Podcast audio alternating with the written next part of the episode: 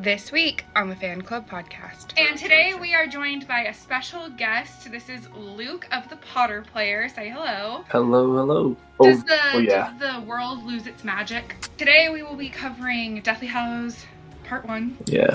Just the whole the feel of it. Like I've I found every Harry Potter film has a different feel. Even visually, it's just different filters, everything. It just the feel of it and I feel more immersed in it. I think this entire this movie out of the entire series is a masterclass in tension. do you like how the Warner Brothers logo throughout them Deteriorates. deteriorates Hmm. more and more as the movies go on. That is an interesting little tidbit. But Ultron wants to eradicate human life. Voldemort wants to eradicate Muggle life. Muggle life. Hey guys, editing Sarah here. So before we start this episode, I just wanted to let you guys know that our, our giveaway is still open for another week. It ends on the 22nd, so a week from when you are listening to this, when this episode goes live. Make sure you are following us on Instagram as well as Matthew's seasoning Instagram, which is smithandco.spices. Um, and go fill out the Google form, which will be linked in our link tree. Please excuse the weird um, double audio in some parts of this episode. At some point during editing, I don't know what happened, but the files got compressed, and so, um, and I was having a really hard time separating them. So, at some points, you hear us talking over each other. I'm sure that we were not trying to be rude.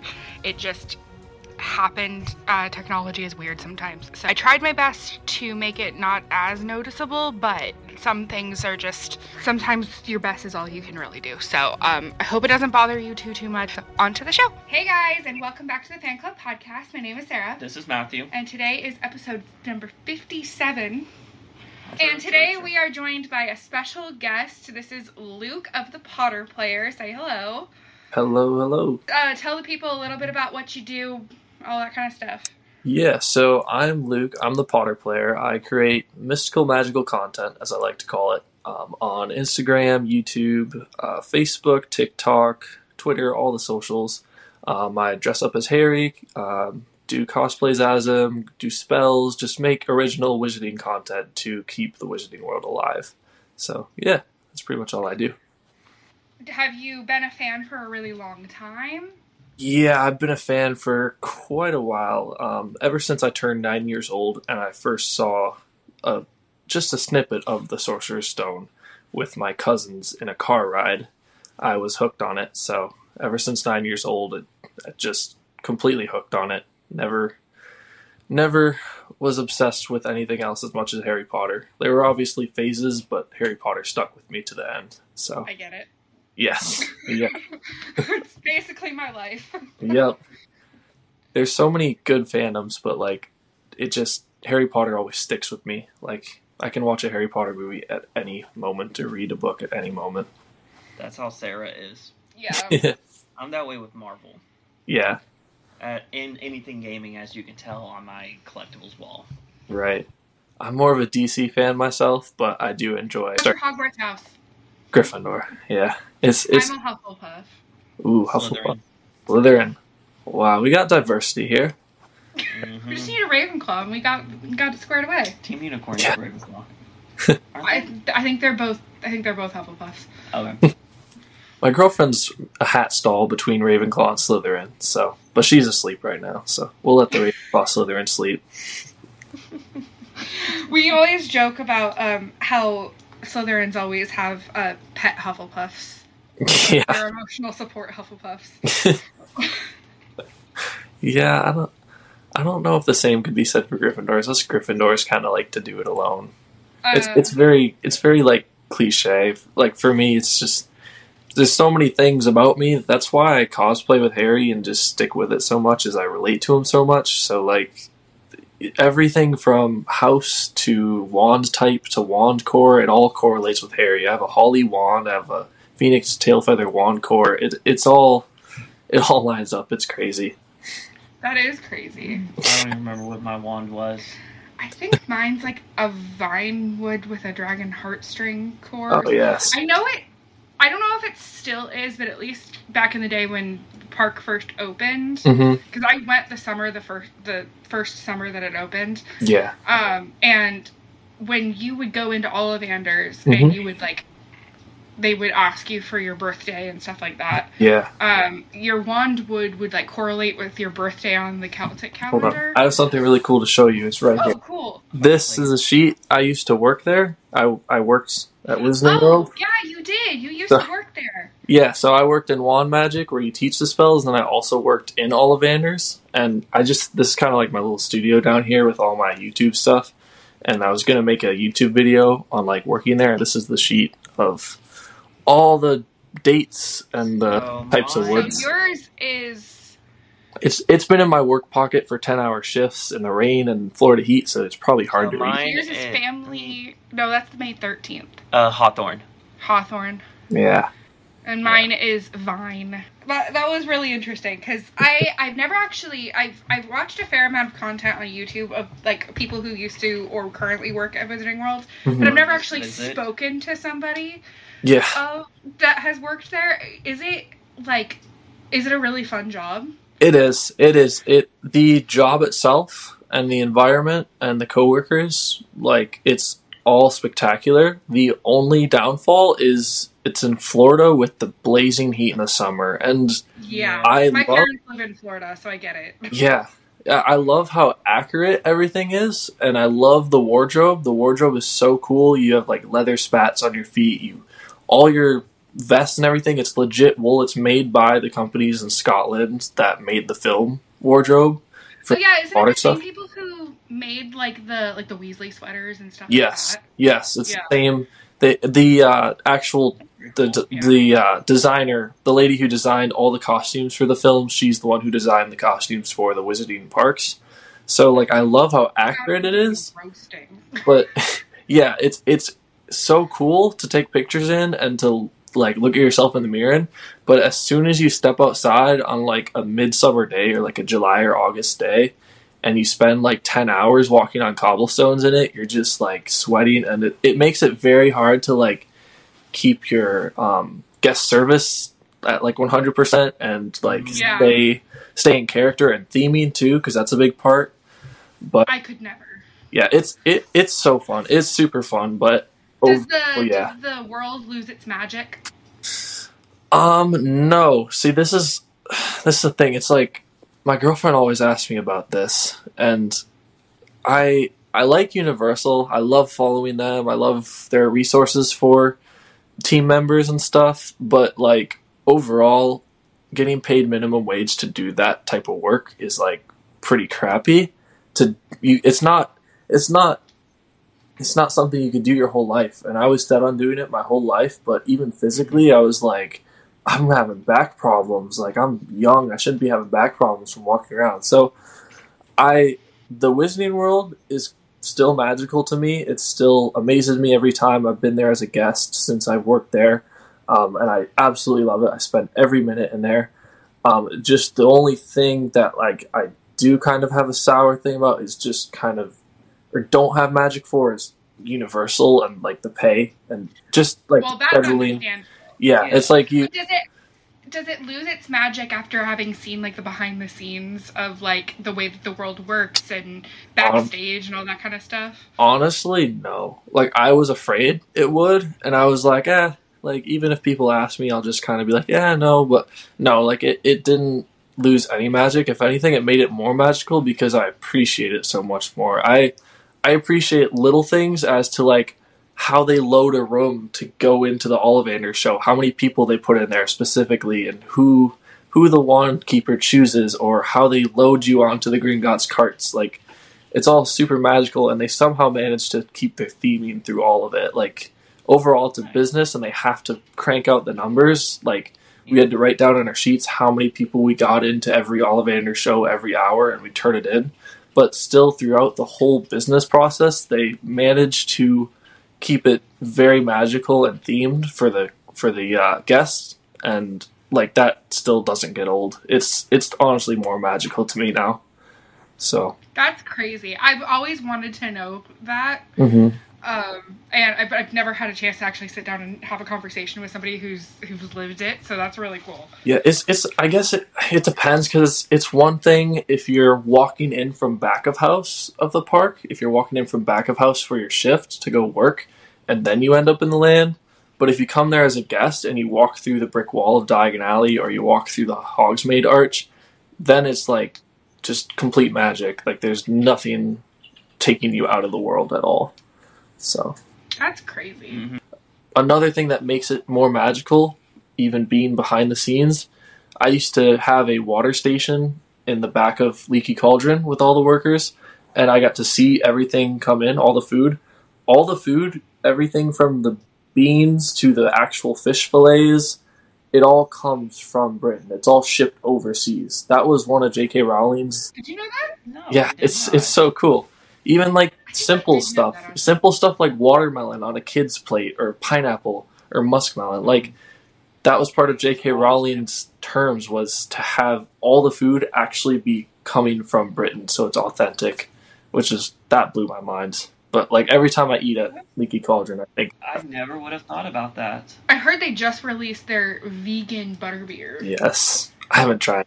I I'm not a vegan, but I am lactose intolerant. Ah. So the the dairy free butterbeer would be great. So it just wouldn't have the cream on top. Yeah, I think it's made out of cream. yeah, they they did something different with it, Okay. but Um. So Mhm. today we will be covering Deathly Hallows Part One. yeah.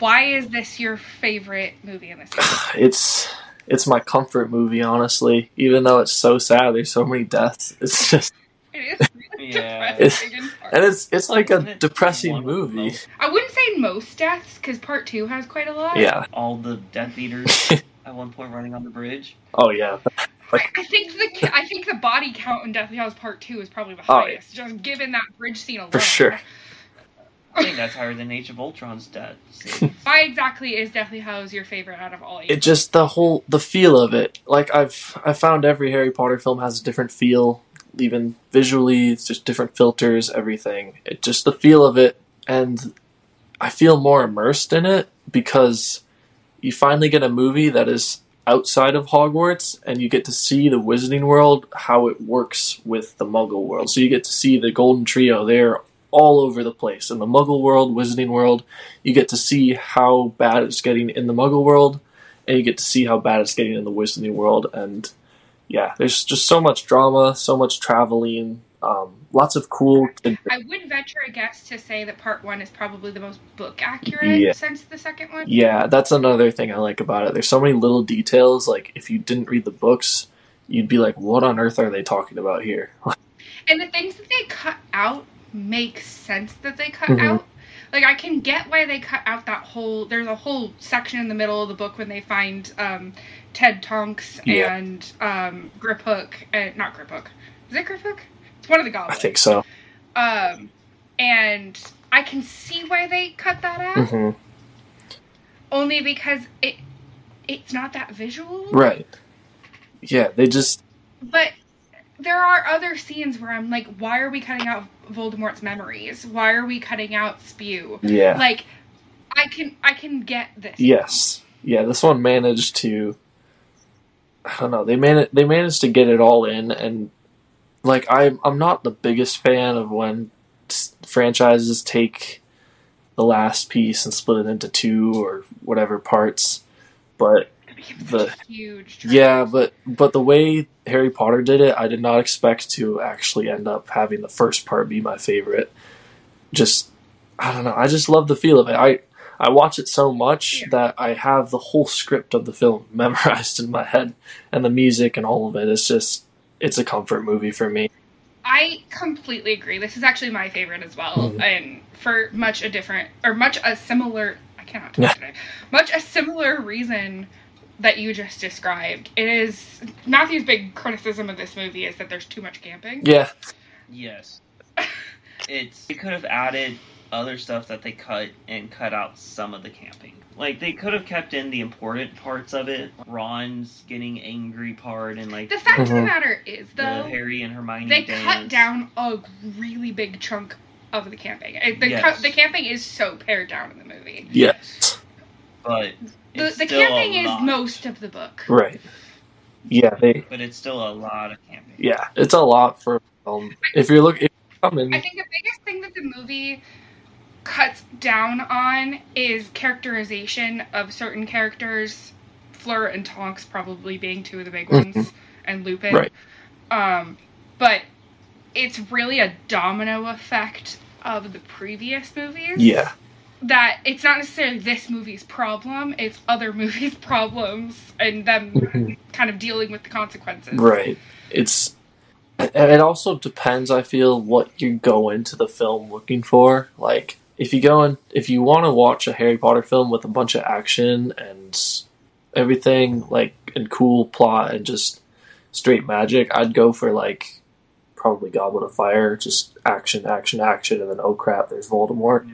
But if I'm And if I'm going for Five has a lot Yeah. action. yeah, so. very true. Um, if I'm going for to be completely immersed and just be able to relax, which I find myself wanting to do a lot, I I go for Deathly Hallows one. It's just it's just cozy for me. It's comfy, even though you would think like the nostalgic ones would be better. I think this entire this movie out of the entire series is a masterclass in tension. yes, because you feel the anxiety throughout Yeah. the entire movie. Yeah, It- Like the Ron weight. listening to the radio for wizards that are being Mhm. kidnapped and Even tortured down to, like, to the- the, just, Even down to like the way that Harry hears the Horcrux. oh yeah, Mhm. which I don't think is necessary. I, I could be wrong. It's been a while since I've reread the books, but I don't believe that was a detail that was in there. I know he could like feel Mhm. them. I don't think that the sound. I think that the sound was such a uh, interesting addition. Yes. Yeah. It's more prevalent in the second part. and the way they they literally kick. That's a good point you mentioned that because they. They literally start the film with the sound. The Warner Brothers logo coming at you, it's literally Yeah. the sound and the logo like rusting away, and then it snaps to uh, Scrimgeour giving his speech. But yeah, that sound is like very unnerving. Like you know something's gonna happen, and like you said, full anxiety Yeah. factor. It just you're waiting for the next Yeah. thing. I do like how the Warner Brothers logo throughout them deteriorates. deteriorates Mhm. more and more as the movies go on. That is an interesting little tidbit because I can't think of another time anyone's done that besides Futurama with Fox with the 30th Century Fox on Futurama. Yeah, like I think of like the Dark Knight trilogy, how they ki- maybe kind of do like a different filter over it, the Warner Brothers, but I Yeah. but Like, nothing, not yeah, it the nothing. franchise. It really is. Not to bring this into it, but it's like it's it's its own Yes. era. Yeah. and I really appreciate how film. Obviously, it's part of a Mhm. franchise, so like somebody coming into part one is not going to know No. what's going on. Yeah. But you could watch each film individually and still, Have a general idea of Yeah. what's going yeah. And it's such an isolated. Each film has such its own era, its own vibe, its own Mhm. on. Mhm. own thing going on. I sometimes wish the bridge between directors was a little bit Mhm. clearer. I wish there wasn't so much of a of a massive jump between yeah. like three, like two. two Yeah, and it- yeah. It's kind of it's weird, and then at the same time, it also benefits because it gives each film its own like style. But yeah, I was I was honestly thinking this is kind of off track, but I was thinking of how David Yates managed to direct like films five through eight, right? And then Mhm. he goes and he directs the Fantastic Beasts films, and like I don't know how he. I feel like he lost his touch with those films as far as directing style. Like I, I watched Deathly Hallows last night, and I'm like, just the opening sequence, the Obliviate sequence, and Hermione's walking to the church, and then fade to black, and then immediately kicks in with the Snape music flying to Malfoy Manor. I'm just, I paused it, and I said to my girlfriend. I'm like, that's how you start a movie. Like, this is a masterpiece. How did he not do this with Fantastic Beasts? Like, certain Fantastic Beasts is good, and I but love that we get to see. I love get that we get to see um, Hermione's Yes. bedroom. Mhm. Me, I, I'm I'm a I'm a nerd Yeah. for the details. I love like costume design. I love Mhm. set design. I love like little characterizations. Apparently, Emma Watson like designed her Oh, own bedroom. Cool. Like she told the set designers that the room needed more books. Um, she drew all of the Oh. art in the room like herself as a child. Like they used like some of Emma Watson's That's actual great. art as a child. Um, the woman who plays Hermione's mom Yeah. is um, Michelle Fairley, who is Catelyn oh Stark. wow, Game of Thrones. And um, what's her name in Bridgerton? Yeah, she's in the most recent season of the Bridgerton. She is the she is King George the Third's Mm, mom. gotcha. I got bored of it a couple episodes in. um, but yeah, uh, they. I love this little touch of the Obliviate scene and how heartbroken Mhm. she is, and the pictures that they use are actual pictures. Of Yeah, and they they paced it so well just in that opening. They could have done a full like five minute long scene of just Hermione obliviating her parents, like working up the courage, but they chose to like pace it so well at the beginning and flip between each of the three characters, and like you were able to understand what happened Well- in a quick way.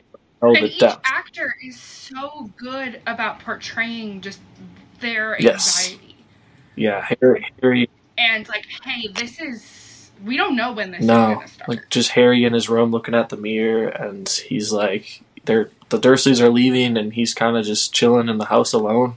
He doesn't know what's gonna happen." And then Ron is just, Ooh, thank you for bringing up the mirror. I love this movie except Yeah. for that.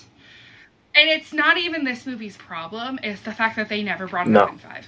Not at all. Even even in Deathly Hallows one and two, they didn't they didn't describe it enough. Like for people who just want to casually watch the films, they didn't describe it enough. All they were like, oh. So, for those that maybe don't remember or that never read the book, um, in the end of book five, or in book five, Harry is given a mirror. It's basically wizard Yeah. FaceTime.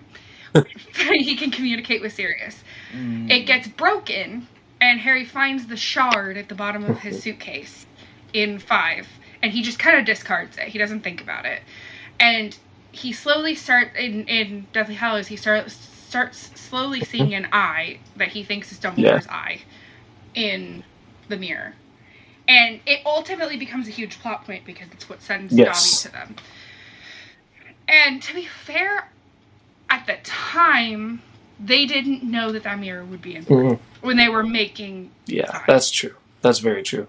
So I can give them a Yeah, little but then at the same time, like in, in the Deathly Hallows one film, they could have at least like explained it a little more. Like all it was was, okay, he's got this weird mirror, he's seeing an eye, and then he keeps looking at it in the woods, and then all of a sudden, Deathly Hallows two, oh, you're the dude in the mirror. It's like, okay, like cool, but like kind of explain how he got the mirror in the first place. Otherwise, just where did he get this? But yeah, well, I've seen multiple and heard multiple people who either didn't remember or didn't Mhm. read the book, and this whole plot point is so Yeah. random, and it's such an otherwise near perfect Yes. movie. Yeah. And it's just a shame that this is what they dropped the ball on in Yes. hindsight. yeah, I And it's something I'm really crossing my fingers for in the That'd be cool. series. see all the details. Uh, so yeah, um, then they basically goes to the Mhm. Dursleys. Mm-hmm. Oh yeah, and the book has a whole extended thing about Dudley and Petunia kind of having their like Goodbyes with Harry. a much more fleshed out Mhm. Right. kind of thing. Um, there is a Yes. deleted scene of Petunia, And then there's also the deleted scene with uh, um, Neville, Dudley, Dursley. or not Neville. Dudley. Call him Neville. Anyone? Dudley. Yeah. yeah. Those I don't know. where he's like, "You're not that bad." I or think that scene with Petunia is so important to her greater Right, because you never see her again in the films. Mhm. Well, I, well, other than say yeah, first memory. that's true. But you never see Fiona No. Shaw again. That would have that would have redeemed her a little bit, in my opinion.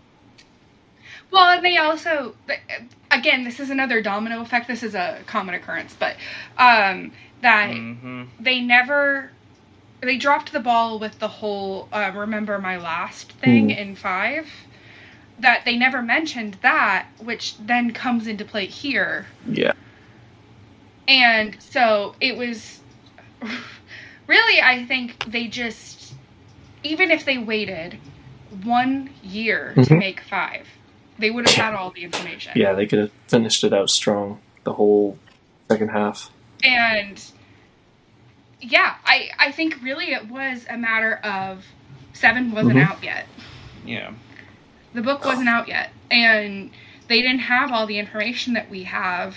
I just they couldn't possibly have known how important some of this character development would be.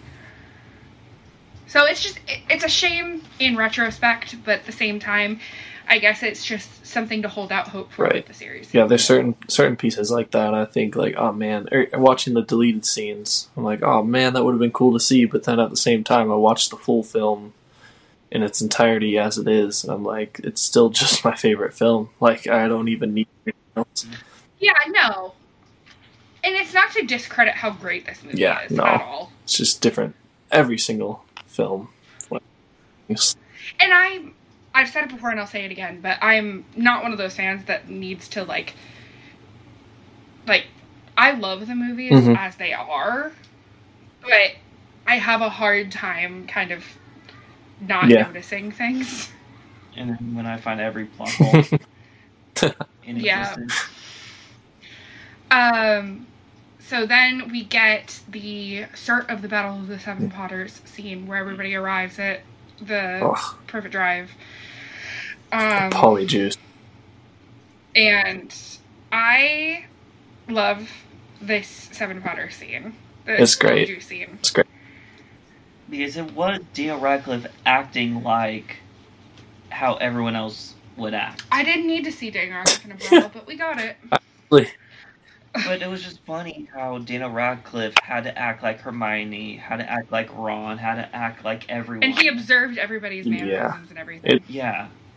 Kind of like when Hermione had to act like Bellatrix as Bellatrix acting like Hermione. Yeah. Going to Gringotts was still Yeah, interesting. you don't even it doesn't even pass your mind like you you just know they're they're a good actor that they were able to pull that off when i'm watching him transform and take the clothes off and stuff i'm i'm not even thinking oh he's pretending to be them like i'm like nope that's them they're pretending to be harry it's it's perfect Yeah. It's such It a is. chaotic scene. With the room just Yeah. panning and you see everyone looking normal, and then when you get to the last person, everyone's just hairy. This movie has two of these circular Hmm. shots. One of which is right here, Mhm. and one of which is when Hermione is in the forest and observes Oh, yes. Xavier. yeah with the And the shield the guy with the scarf. yes i love Scabior. he's so cool I, I do kind of wish we were we were able to see the battle of the first battle of. Hogwarts at the end of six. And that way we got a little bit more explanation about Bill Yeah. getting attacked by Yeah. Greyback. There's just this random throwaway line about him yeah, like his picked teeth it up raw. from a werewolf named Greyback. Hope to repay the favor someday. It's like it, you just watching those scenes. It's just there's so many little pieces thrown in. It's like you have to rewatch it. Mhm. Well, and Tonks like throws ma- randomly at, at passing Yeah. mentions she's pregnant. Yeah, she's like didn't even get to finish her sentence, and Mad Eye barges in. It's like But she doesn't even. Yeah. She touches her stomach, and she gets interrupted. So you're inferring that she's pregnant. However, at the end of seven, when he like talks to, um, when he talks to, like the ghost yes, of his parents, like with the resurrection stone, yeah. He's like, what about your son? mentioned. He's like, oh, there's no. And it's like, oh, Yeah. like he knows. and it's like this is all, the only two references Yeah. we get that Teddy exists. Yeah, yeah. I love the whole polyjuice scene, and I I just watch it over and over, and I watch every single. There's so many characters in one tiny room, and like next time you watch, We finally get introduced Yeah. to Mundungus. you just I just watch individual characters each time I watch the film and see what they're doing, and it's just it's funny, it's great. Yeah, but uh, I love how Mundungus is characterized as like Yeah. a mobster. technically I was coerced. Always been huge in my So yeah, then they do the polyjuice potion. I love the twins in this scene. Yeah. The twins are hilarious. The twins are always hilarious. I love the um, have lots of experience in Mad Eye. the goblin piss. Um, and then we go off And I love like the really sweet like synchronicity of Harry and Mhm. um, Hagrid. Yeah. Hopping back in the really motorcycle. And then he, at least, like, I will say, I feel like Hedwig's death was so abrupt in the films. And, it's like. They, at least, at the So- very least, Yeah, Some people don't even No, realize that she they're just like, oh, she got stunned or something. It's like, Well, because they don't in the book they Mhm. hammer home a thousand times that Yes. Avada Kedavra is green. yeah. In the movies they don't Yeah, you're you- you have to be, like, a- They don't Attention, really. detail, or just, or just a big fan of Harry Potter to know, like, oh, that was the curse. Like, they, they, they could have just put in a sound So- bit of, like, Avada Kedavra, but no, they didn't. And then she's gone. Yeah, right? It kind of just looks Yeah. like the Death Eater like hits her. So why didn't they just uh, apparate to 12 Grimmauld?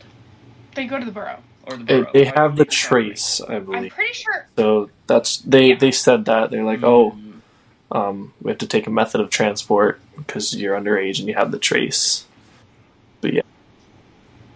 But if they went with, like, if Mad Eye apparated them, the Ministry would not have seen that. Because it would not have been Harry, Ron, Hermione doing the spell. It would have been Fred, George, Kingsley, Tonks, everyone else doing it. I it. think they would have seen that hey, he was at point A and now he's magically at point B.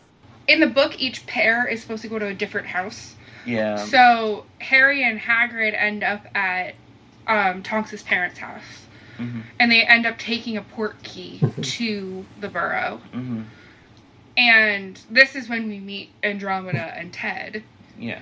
And um, I get why they cut this again. Like this is one of those scenes where I'm like, okay, I could see where you were saving time here. Because, yeah, it looked like everyone just went to the Burrow. Just Which- took different paths to the Burrow. Isn't that a little obvious? Yeah. Like we we know that this is a safe house. I get that they were trying not to like give Yep. away Grimmauld Place. But wouldn't Bellatrix say, hey, let's check there since that's. Yep. Since we burned it down last year. Yeah. Like, hey, let's check the Burrow or check 12 Grimmauld because that's the Black family house, so Bellatrix knows how to access it. Yeah, she knows she knows it exists, but I imagine I'm not sure, but she knows it exists. I mean, it's her cousin's house. So she probably She doesn't know that it's the safe house for the Order of the Phoenix, though. No, what I'm saying is she could have sent someone over there, or she could have gone over there and checked and just waited mm-hmm. to see if anyone showed up. Can't imagine the trio opening the door to Grimmauld and instead of the ghost of Dumbledore, it's just Bellatrix standing there like I've been waiting for you. She's just like sitting there on the stairs. But like, Yeah. I, wasn't, I was waiting for someone to show up. She'd probably like she's since she's so psycho, she'd probably wait for them to like sleep their first night and then like be chilling. Or go to get tea in in the morning and she's just at the table, like, oh hello. Yeah, I could see her doing that. She could pull a Loki and just. she is Loki. Just chaos. Chaos incarnate. Wow, I never really thought about Loki and Bellatrix having something in common. Loki's way too calm for her. Original Loki, not Yeah, I TV guess. show Loki. Loki from Thor 1 and Thor 2. Okay. When he just wanted to.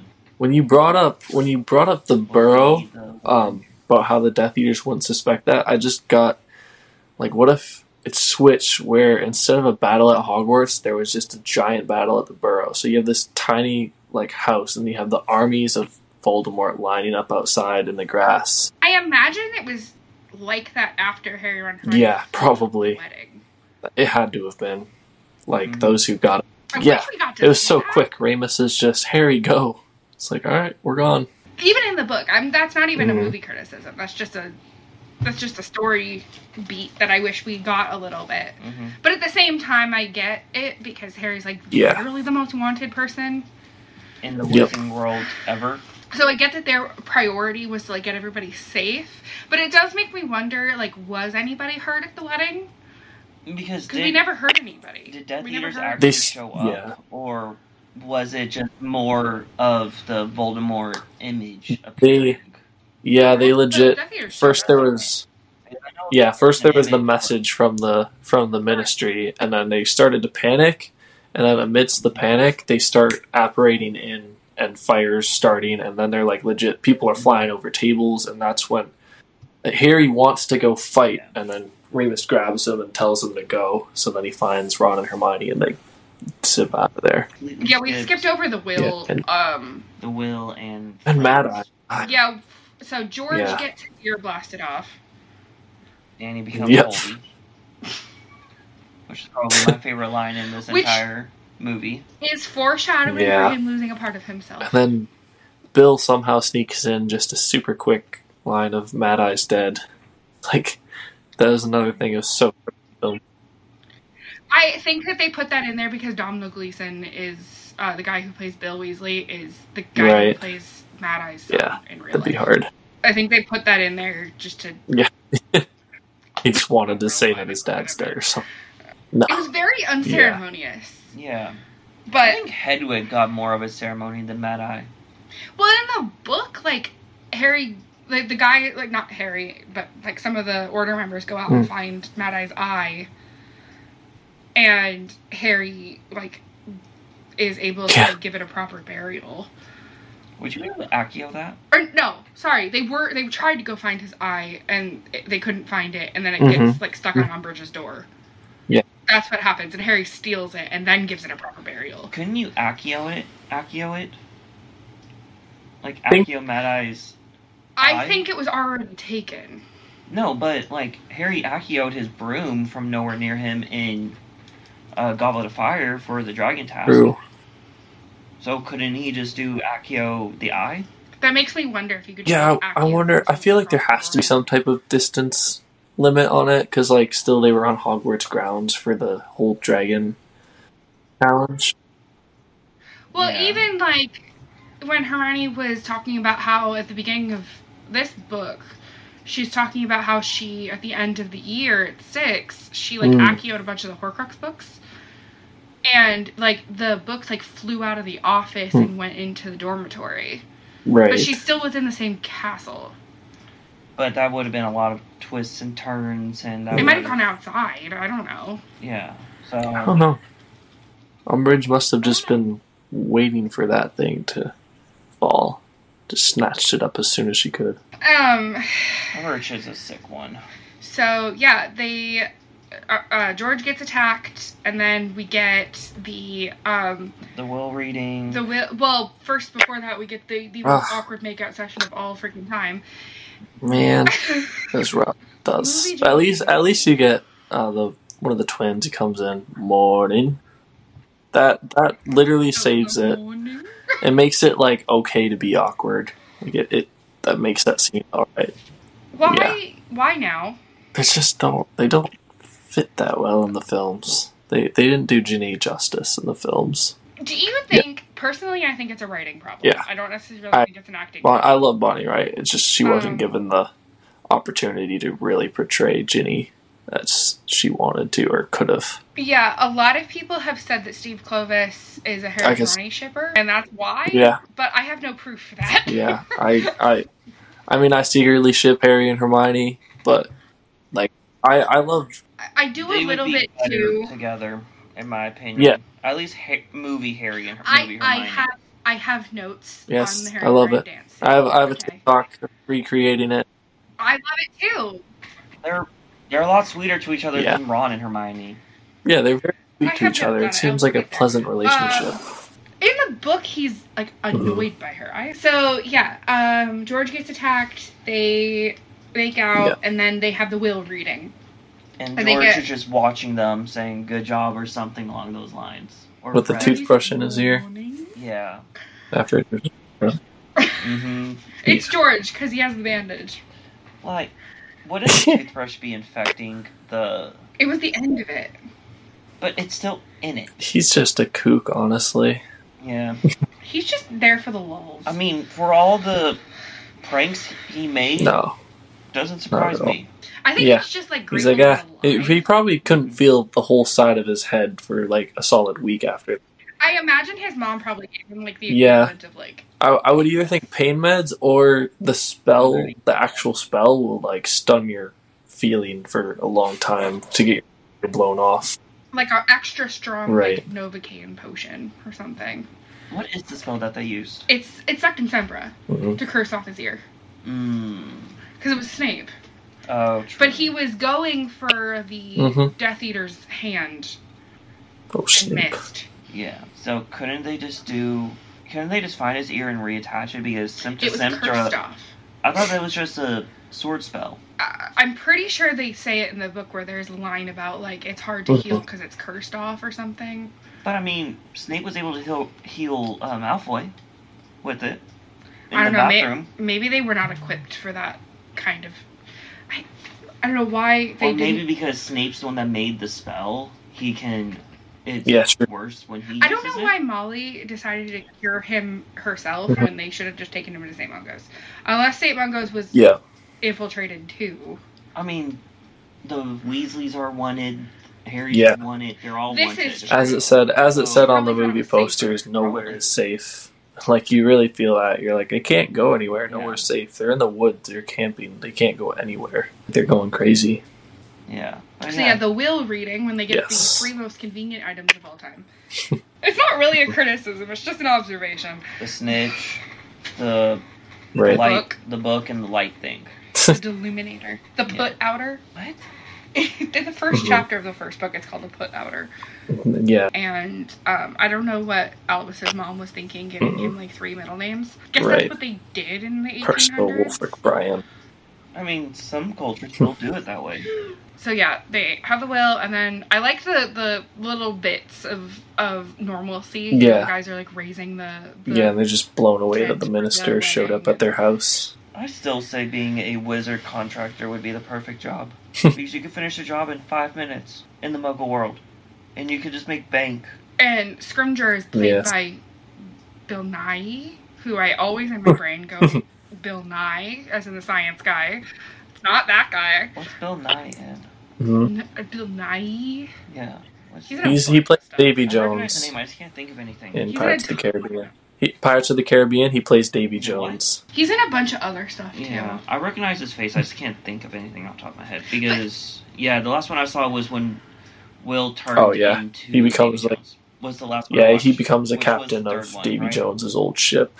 Yeah, Wasn't Scrimgeour in? Uh, yes. In the book? Wait, yeah, because he goes, he goes and visits the British Prime Minister and lets him know, like, yeah, we talked about, about the Death Eaters and stuff. Yeah. there may be a battle coming. Oh no, that No, yeah, that Fudge was. did in the beginning. that was he- Fudge, never mind. Fudge gets replaced. I'm trying to think of the. I could have sworn he was in six because I. Okay, he's mentioned in passing in Order of the Phoenix, and then he's. You were right. He was. Oh, okay. He was in the. He talks to the Cool. Prime Minister in six. So I knew he wasn't like. I guess for movie watchers, he's. Yeah, I couldn't. I couldn't think. I couldn't remember clearly, but I just thought, based on the characters, I'm like, Fudge would never pull himself to go talk to the British Prime Minister about the stuff that he swore wasn't happening. Like Fudge swore that Death Eaters were no problem, that wasn't happening, and then it was proven wrong. Well, I think he did because I'm. I remember he told the British Prime Minister because there's like two scenes. There's one Hmm. right that's set right after three, where um, he's talking Yes. about Sirius, and you know he's really, you know, he's really not. Um, like Yeah. not evil like we thought, and you know stuff like that. And then I think there's one after five where he's like, "I'm not Mhm. the minister anymore because I got Yeah. fired because of this, that, and the other thing. So yeah, um, and then we have the wedding, and you know if you follow Game of Thrones, people like to I do not, that no. I don't. So there's a scene in Hmm. season three known as the Red Wedding, where a spoiler alert for Game of Thrones for a show that's been out for several years. Ah, Um, but a bunch of people die. And so there's a song playing Mhm. right before stuff hits the fan. It's called The Rains of Castamere, and people have made jokes that this song that they're dancing to right before stuff Yeah. hits the fan in at. Whistler's wedding is The Rains of Castamere. No, Because it, sa- it's, I, don't can't remember the exact name, but I actually do like have it. that song in my saved songs on Spotify. Um, but no, that's not the name of it. But no, I could see how people would if it's anything Irish sounding. People could definitely. Yeah, it is Ah. Irish because they're doing like line dancing almost. Um, I do love It's, it's Fleur's wedding cool. dress. It has like a phoenix. It's cool. On it. It's beautiful. We don't get like any of the characterization between Bill and Fleur's that. relationship. Like we don't get any of the. Then we get to see we get to see the Lovegoods and get to learn. Well, not learn, but get to see the first glimpse of the Deathly Hallow symbol, which is pretty cool. I do miss. I wish. I know that Stanislav Ivanov- Ivanovsky, Ivanov, the guy who played Viktor Krum. Um, Mhm. I know he was there for filming, but his scenes Yeah. were cut, and all we have is like stills. Um, I do That'd be cool. wish he I got was I got to fist bump movie. him in last last July at LeakyCon. It was pretty cool. I didn't I didn't pay for any autographs or anything, Oh, but that's awesome. um, I met um Mhm. LeakyCon 2019, 2019. Yeah. Yeah. Um, I met Scarlett. oh, that's cool. Who That's plays great. Pansy? She was so tiny. Yeah, She it was so quick. We didn't really Mhm. get much. I didn't get much interaction with her, but she was so sweet. but yeah, she I was blown away by how small she was. um, but yeah, that's cool. And then I saw um that same day, I was Oh, passing um, yes. Chris Rankin, who is Percy. I but I wanted I was asking for him I asked him to like, hey, could we take a picture? And he's like, Mm. Hey, I'm actually on a panel in like five minutes. If I see you around I'd gladly take a picture, but I'm like We did you know, a- I need to be across the building in five minutes. yeah. We Like, did a we did a was so Weasley family photo with him last July because me and my cosplay friends, lots of my cosplay friends, they go to every single LeakyCon or wherever it is, and so um, we had everyone. We had Arthur and Molly Weasley. My girlfriend was Ginny. I was Harry. Um, we had Hermione, Ron, and we all got to do a family photo. So it and it's actually framed up in our living room upstairs. It's Chris Rankin and all of us, all of the Weasleys, and then Harry and Hermione in there as well. So you have the brother and sister in law and the family as well with Percy. And then he's actually holding Scabbers in his hand too. We got him to hold Scabbers. And then the previous year, I met, um, Mhm. I was meeting some of my friends at their hotel because it was here in Dallas, and um, I I was waiting for some of my friends outside of their hotel because we were going to go get food, Mm. and I ran into Luke Youngblood. That's cool. plays, um, Lee Jordan, and he was he was waiting for a taxi, so he had like a couple of minutes to like kill. Mm-hmm. That's great. And he was so sweet and so funny. That's really cool. So they, um, the Death Eaters invade the Yeah. wedding. Oh, we have a conversation with Elphias Doge, and a conversation with Aunt Muriel, which I'm so glad we got to meet Aunt Muriel in the movies at least once, because she's a ever-present Mhm. story, ever-present person in in Ron's stories. They apparate to Mm-hmm. Shaftesbury Avenue, which is in Piccadilly Circus, Right. is London's version of Times Square, basically. Um, I do like this fight scene. Yes. Of how all three are doing their wand movements. oh, in the cafe. Yeah. I love the the little very the, the like the Spider Man moment. Yeah, where the that- I waitress is like that. in the back. with Just the- even watching the films, like, because I first saw that film when I was probably like 10 or 11, and just, it was just the funniest thing as a kid to be watching that. And she's jamming out while the place is, place is blowing up. The movie came out when I was a junior in high school. But yeah, I just like it because Yeah. you can see Ron trusting his wand movements, saying the spell because he knows his hand is going to end up where it's supposed to be. Hermione is completely Yep. stiff, which is how. Oh, yeah. Cho Expelliarmus for every single spell. That's whatever Harry. Yes. We've criticized Harry multiple times in this series that the only two spells he ever uses Yeah. is Expelliarmus and Expecto Patronum. And Lumos Yeah. under the. Okay, he uses Lumos. I think he's done like Like, Stupefy can we not maybe once or twice. Stupefy, maybe? Once. hmm He uses Imperio in part two, Mm-hmm. but I think that's it. But shouldn't he have gone to Azkaban instantly? Wait, no, part two. No. Yeah, he Use did use Imperio? Imperio. But then, then Ron uses it as well. And I think As soon as the a Thieves' three. downfall happens, Ron uses Imperio. So I guess Harry and Ron are going to Azkaban. Hermione's got to finish the rest on her own. Yeah, Yeah, they saved the world. I mean, It's fine. Hermione Yeah. should also be in Azkaban. Just She saying. kidnapped a grown woman, and then defaced a teenage girl, a teenage girl. I mean, mainly just for kidnapping Rita Skeeter for a year. and trapping her in a jar. I will harp on about that until the cows come home. Like I don't like I don't like Rita Skeeter as much as the next guy, but like no. Don't Hermione. you kidnap can't her. Draw the kidnap line. somebody. The I will Yeah. say he has really good instincts a lot of the time. yeah. Hey, Let's not use the sword on this book. Let's use a basilisk thing on this. Yes. So then they escape to Grimmauld Place, and there's that whole like, I think I think somebody way back in the day called it Dusty Door. Editing Sarah here, I believe it was actually Dumble Dust, but Dusty Door works. That is something I would come up with. I vividly remember, um, if anyone was in the, the fandom back in the day, um, m- uh, MuggleCast. They still exist, but um, they don't make episodes nearly as much as they used to. Um, but they, I, at least I think that they came up with Dusty Door. Um, yeah, Wow. they have been making podcasts since 2005, hmm Jeez. which is crazy. hmm So why is Dumbledore's ghost in Grimmauld's It's place? a protection. Mm. And then in the Hmm. book, they, uh, your tongue also rolls back and forth. Hermione in the film, she was like, "Oh, this was probably Right. Snape's idea to make sure no one came lurking about." Except they figure out that Hmm. somebody did come. Yeah, and the locket. All the rooms are like The locket's gone. Which Mundungus Fletcher. Ultimately, we figure out it's Snape. True, but Well, Mundungus Fletcher- sold on the black market. Kreacher talks how Mundungus came in the night. He took many things, Yeah, and then the then they realize, oh wait, so things it was sold to Umbridge by Mundungus. Well, not sold, taken, because she threatened to lock him up or take away his. Or, no, just lock him up. He doesn't have any license. He's not. He's. He's not a licensed seller. He's in the black market. We get to see Dobby again. They finally had a budget for for some house Mhm. elves, even though Dobby's kind of been ever present in the books. I Got do love that they gave Dobby Fresh shoes. Skechers. Yes, he deserved Um, them. As Ron says, Looks wicked great. trainers. Um, I think it's so sweet. Is this like at least in the movies? This is the first time Yeah. Ron and Dr- and Yeah. Draco Gives him a little Dobby handshake when he meets him there. It's so sweet. and we figure out that Yes. the locket is with Umbridge, Mhm.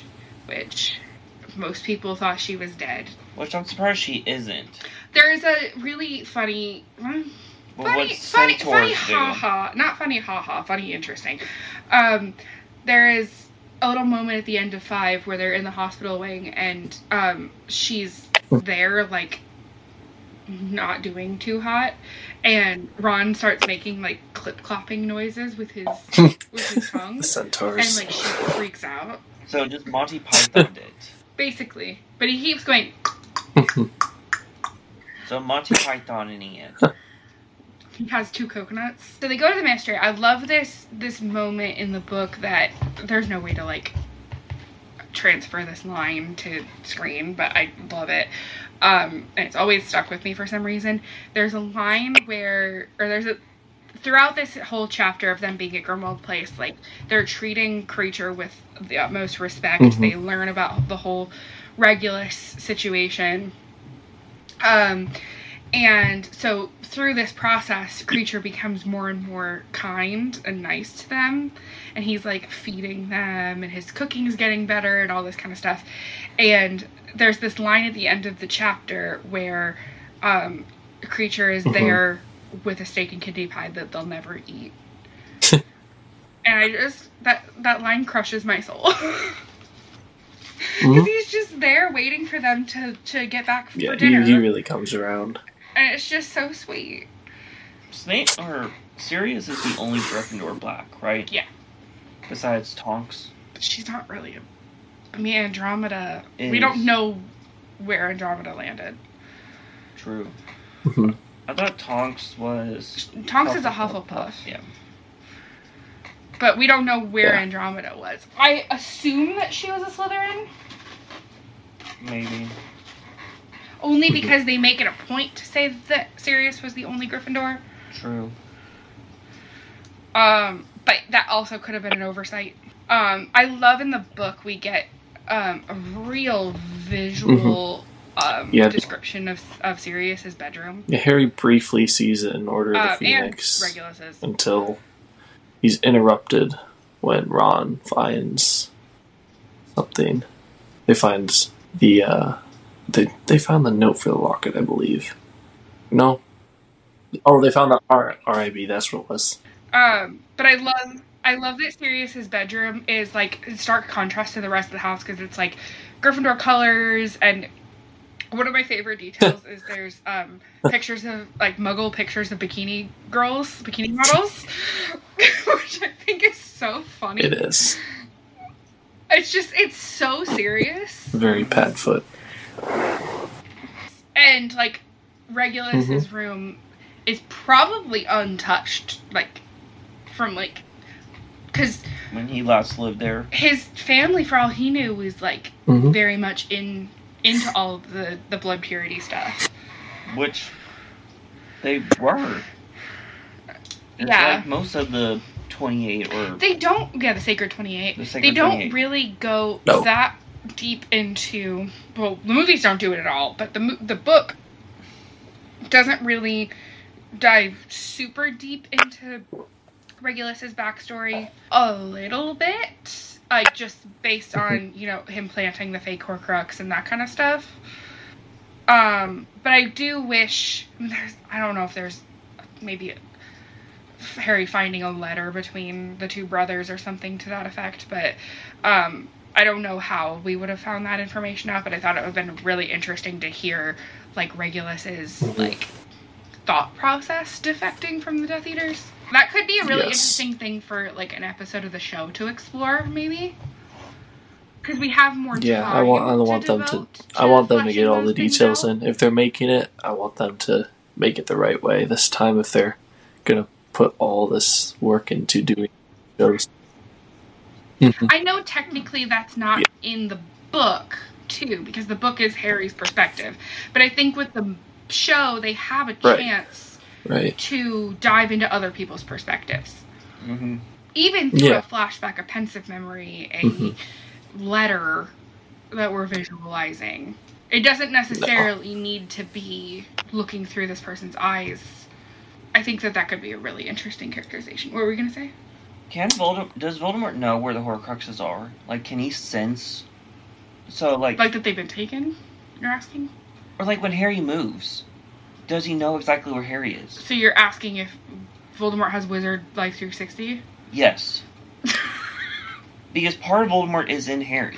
You're asking if Voldemort has a GPS on Harry. Yes, or just any of the Horcruxes, because like the locket is Mhm. moving around after they get it from Umbridge.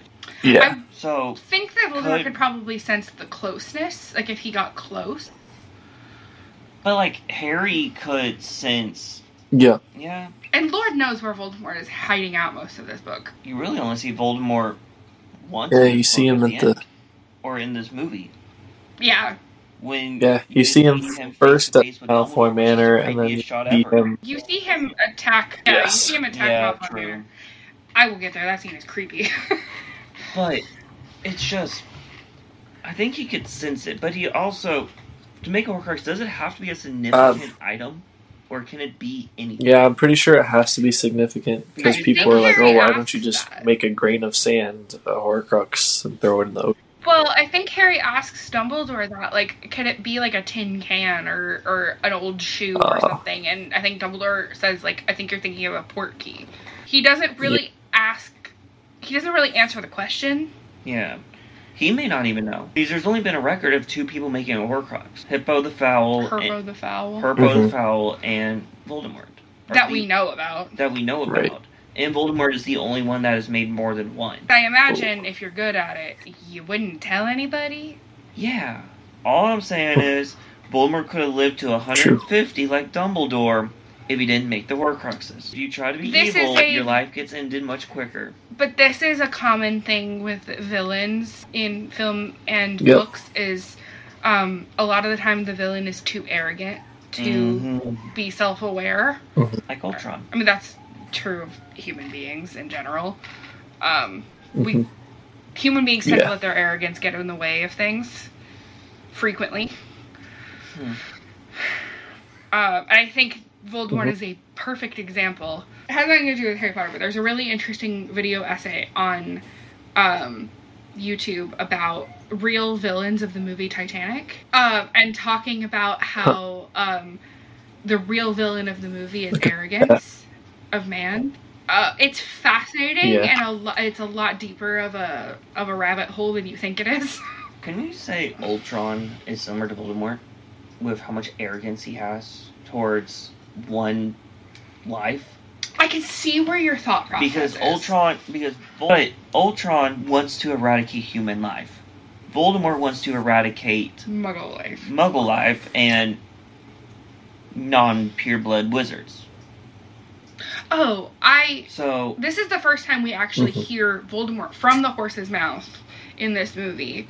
mhm. His real hatred towards hmm non-wizards. His Yeah. his real supremacy. so wouldn't Ultron and Voldemort essentially be the same? Because I definitely see the path you're on. because they both want to eradicate one group of people. Because Ultron wanted to eliminate human life for AI to take over for the age of robots, kind of like an iRobot. I don't know if I've ever seen that. Have the one with Will Smith. Yes, and Shia LaBeouf. So yeah, then they they have this amazing That's scene where they go undercover in ministry. This yeah. I gotta say that's probably one of my probably the the the whole series. ministry scene and sequence is probably my favorite scene of the entire film. Right there. I vividly remember hmm reading this chapter in the book for the first time Oh wow. because I got this book at midnight when I was 13 years old. Uh-huh. Same.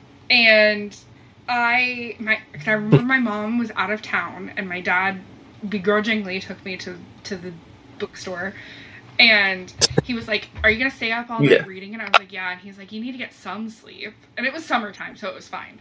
But I remember I I come downstairs and I'm reading on the couch in the morning, and he's like he's like, "You look so tired. Have you slept at all?" Seriously. I was like, no, Dad, they're infiltrating the mystery. so yeah, I love this Yes. scene so much. And fun fact: the That's so woman who plays Mafalda Hopkirk Yeah, the whole- is uh, Emma Thompson's sister. They are. The whole the whole scene is just perfect. The I way think it that they're perfectly cast. immediately switches from them seeing Umbridge in the newspaper to all right, they they're on to another scheme of the Golden Trio. Just it, the movie moves very nice, like it, it, and it's yeah the the way they they get them, they flush Yeah. themselves down. It's just it's all fast moving, and then next thing you know, you're face to face with Umbridge or yeah. She is is if she could get worse. But how can she do a uh, Patronus? She's not a Death Eater. True, but I thought evil aligned creatures and people couldn't do Patronuses. Yeah. I'm not sure. Oh, I do hate that her Patronus is a cat because my Patronus is also a cat. But she was also a crazy cat lady. yeah. I feel it should have been something But like, like giant and thing's being evil. like sweet and cute, Like, and she's completely. evil. She is even more evil than She we had initially thought. But she was also tortured by the centaurs Yeah, I. for who knows how long. But like, she is. This whole sequence is a Yeah. Definite allegory to World War II.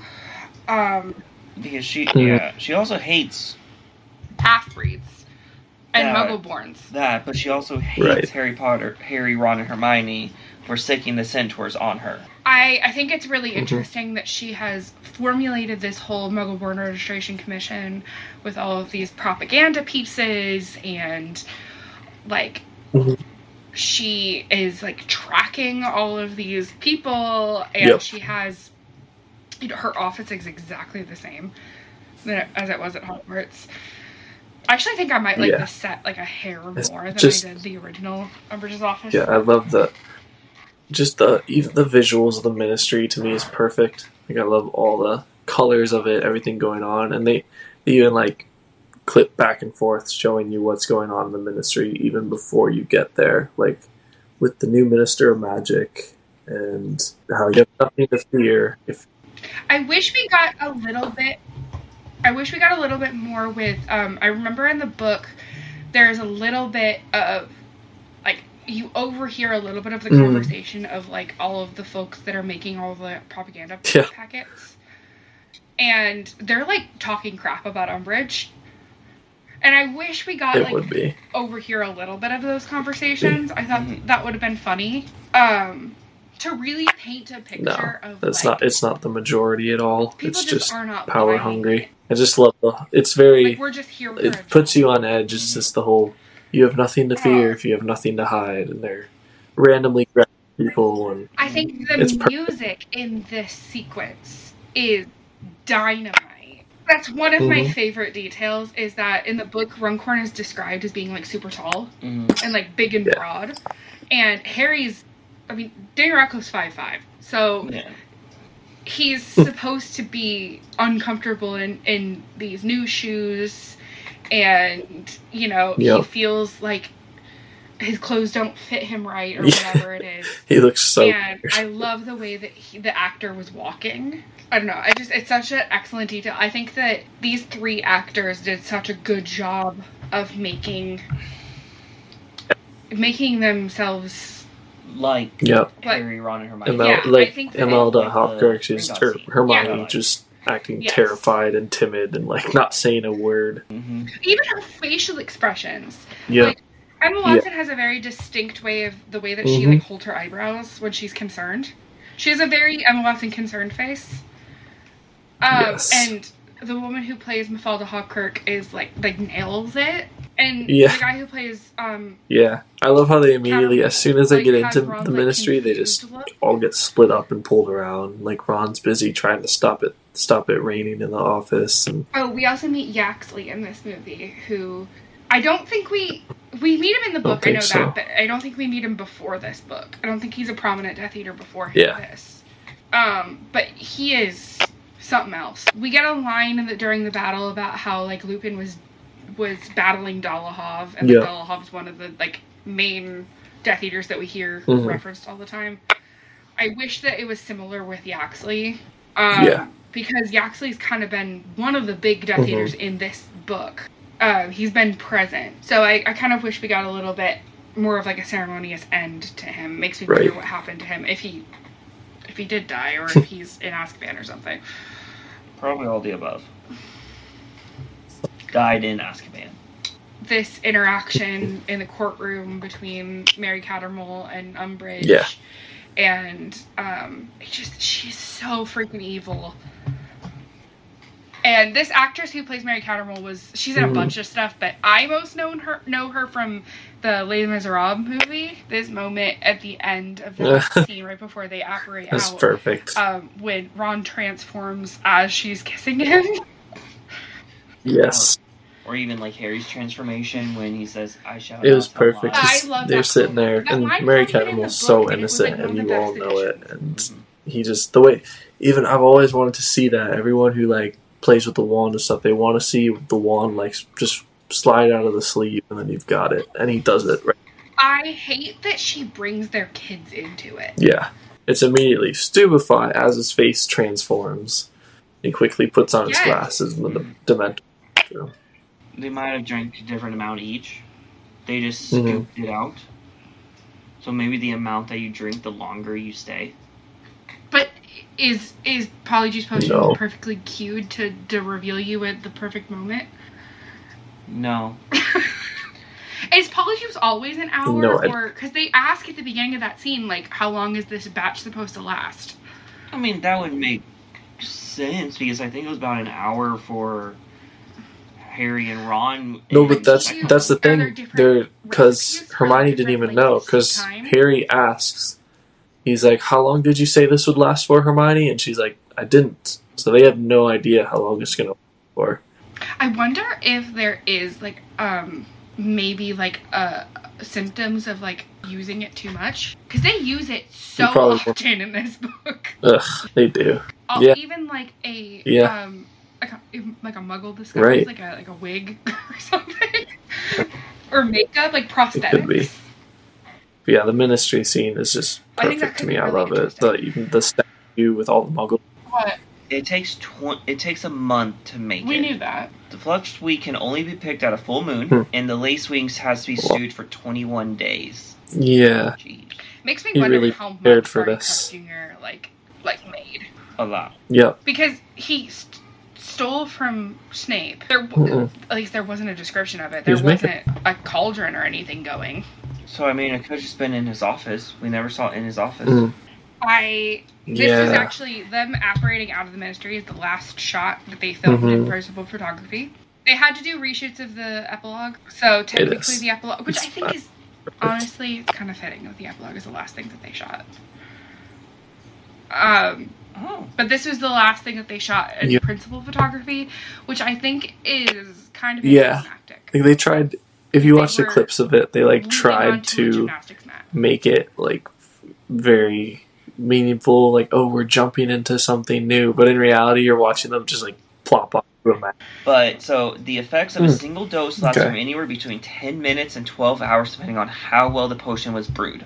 Continue drinking prior to transformation wears off the extended form's duration until the next dosage was Oh. required. So if you take it twice in an hour, it cancels out the first one. It doesn't add on.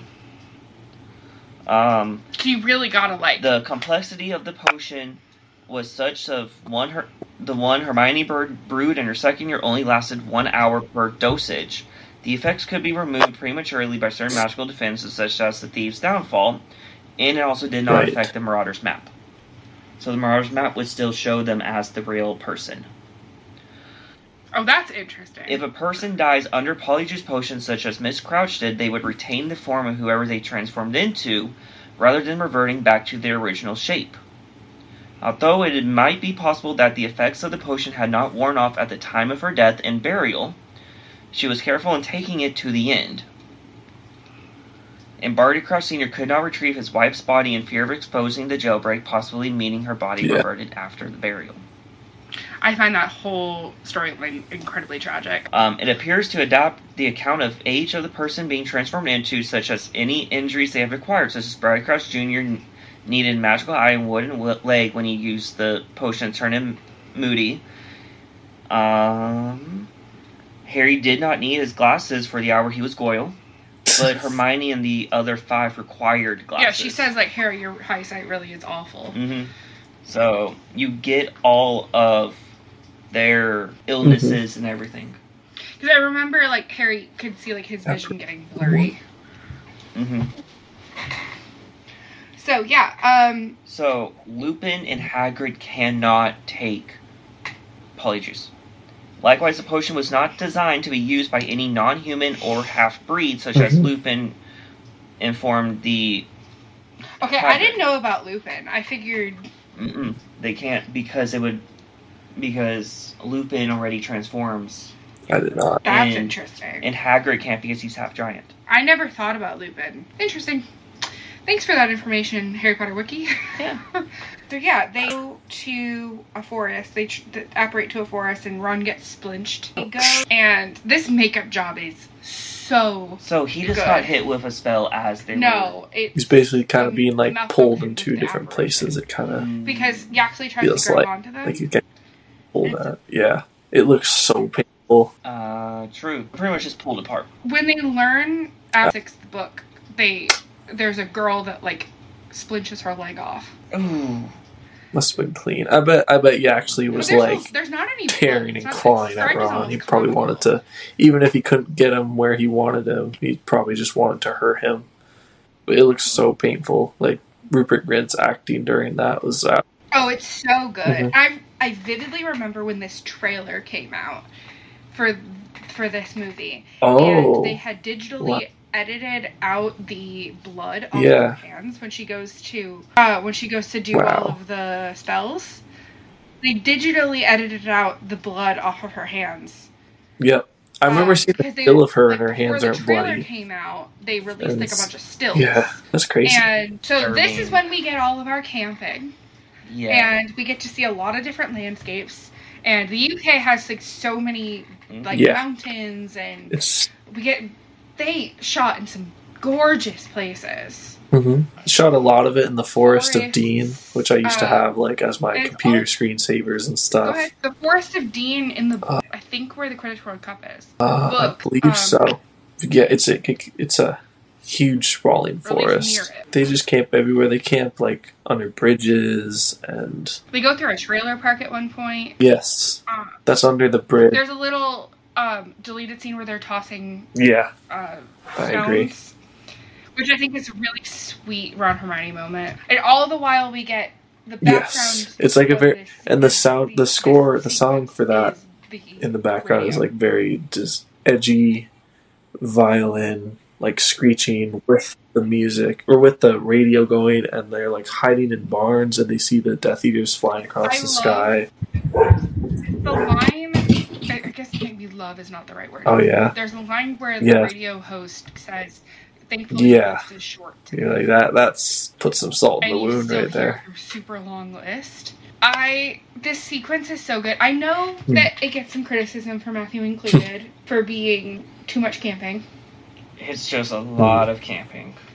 I think it's just because you're used to these movies being really like action packed, Maybe and when there's a lot of downtime, I can see why. it gets very, very dull. I just think it's. I don't know how to articulate this properly, but I think these camping scenes do so much Yeah. to illustrate just how anxi- how anxious they are. Even though there's lots of anxiety, it gives you a chance to kind of settle in with the characters and settle in with what's going on, and you know something's going to happen, but you're like kind of relieved. You're like, okay, we just got out of the ministry. Like, we're going to try to rest here. We know we can't stay here forever, but let's just sit here, settle in for a bit, make sure our three main characters are okay. In reality, everything else is turning to absolute crap. I love there's it's in the book where um, they steal food from a grocery store. There's Yeah. Mhm. and this kind of culminates in Right.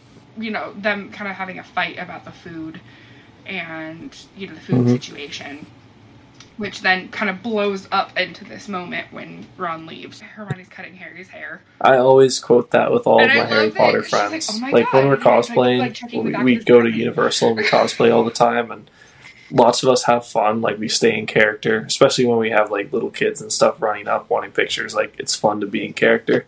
But that's always like my main quote. Like if someone we call each other by character names in the parks because it's just easier to remember. Like you see Lupin, you're like, hey, Professor Lupin, but we don't actually know their real names. But I'll hear him yell like, "Hey, Harry!" and I immediately, I don't know who said it. I'm like, "What?" Just like Harry when he's getting his hair chopped by Hermione. He's just so. It's like, are you gonna finish cutting my hair, or are you just gonna run off to your book? um and she's talking about how the Mhm. sword is pre- impregnated with basilisk venom and 'cause it's And Ron gone. has to come. and this is like a ding ding ding light bulb moment Yeah. Which brings up one of my favorite plot holes. what's your favorite plot hole Just that harry should have died in the chamber of secrets yes, that the horcrux that the Horcrux and Harry should have died. But I read recently, like a week ago, that Ah. Fawkes uh, healed Healed the the Horcrux. Horcrux That makes sense. years from dying, um which I'm like, and this is what pisses off Ron. And I I asked um, the other day uh, for some people's input. I like to do this because people have some really Mm. interesting points to make. And somebody asked, "Is Ron really that good of a friend?" And it's a really interesting topic of discussion I wanted to bring up because I think this moment, along with Yeah. a good chunk of Goblet of Fire, um, is just he has his shining moments. The chess set in the first one, you know, he, he is very he really real, blows up. Like he I would think if at least uh, me so with my friends and all my close friends that are guys that I've gone to school with or anything, it's kind of like if there's something that you kind of have a problem with, you just kind of bring it up because you're that close of friends with them. You can talk about it openly and you still respect each other. Whereas Ron is just kind of bottle it up and then f- freak out at Harry like, "Oh, Oh, you're yeah. the chosen one. You get this and that. I I don't have the privileges like you." It's like if you care about him, if he's your friend, why don't you like bring these things up? Like, "Hey, were you and Hermione doing anything out in the woods together?" Like, Well, and it's also like he has this whole thing like you don't know how Exactly. I feel, and it's like yeah, and then you'd be lost without is, Harry. is as anxious as you are, mm-hmm. arguably more. but also Ron's wearing the locket. Yeah. Which Yeah, is Ron- just adding to his insecurities. Which my whole thing is, why do they need to wear it? so that they don't lose it. Mhm. I guess in their Yeah. defense, the bag, the Hermione's never-ending beater, beaded bag, gets taken. Yeah. So, So but that also brings up kind of like what I was saying last week, where the Horcrux, the number that in the order that it was made, the more it affects someone. yeah, this is Matthew's theory. So um, like so this might be completely wrong, but I'm going with my theory on this one.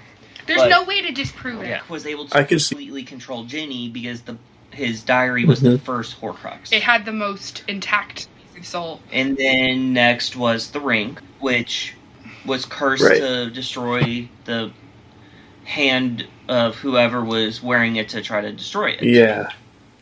That's Oh, we also learned that the each Horcrux had, had a its own defense. Yep. And then the locket was next, I believe, which mm-hmm. Yep. was Ron was wearing it. It brought out all the insecurities. So it went from 50% diary, 25. 25% ring, 12.5 locket, and then Six. 6.25. Yep. Weaker the Horcrux, the less it would affect Yeah. whoever was with it, which it would explain why Harry also never really affected the Dursleys with having Voldemort in him. It would also explain why Voldemort is looking less and less human. Yeah, because he loses. Voldemort has less than, I think it percent wise is less than one percent of his soul. Wow. That's insane. Harry has more, or Harry has more of Voldemort's soul in him than Voldemort has in himself. Harry at one point, when it's just Harry and Hermione, and Hermione's having a tough time getting over Ron's gone. Harry's ready to apparate, and he looks over, and they're in the woods. I believe it's the woods that they get chased in by the Snatchers, and um, Harry's ready to apparate with Hermione, and Hermione's over at the tree finishing tying up her scarf. And then I I might be mistaken, but when they come back from Malfoy Manor, that's the first place that Hermione thinks of. So they go back, or yeah, uh, yeah, Xenophilius. That's what it would be.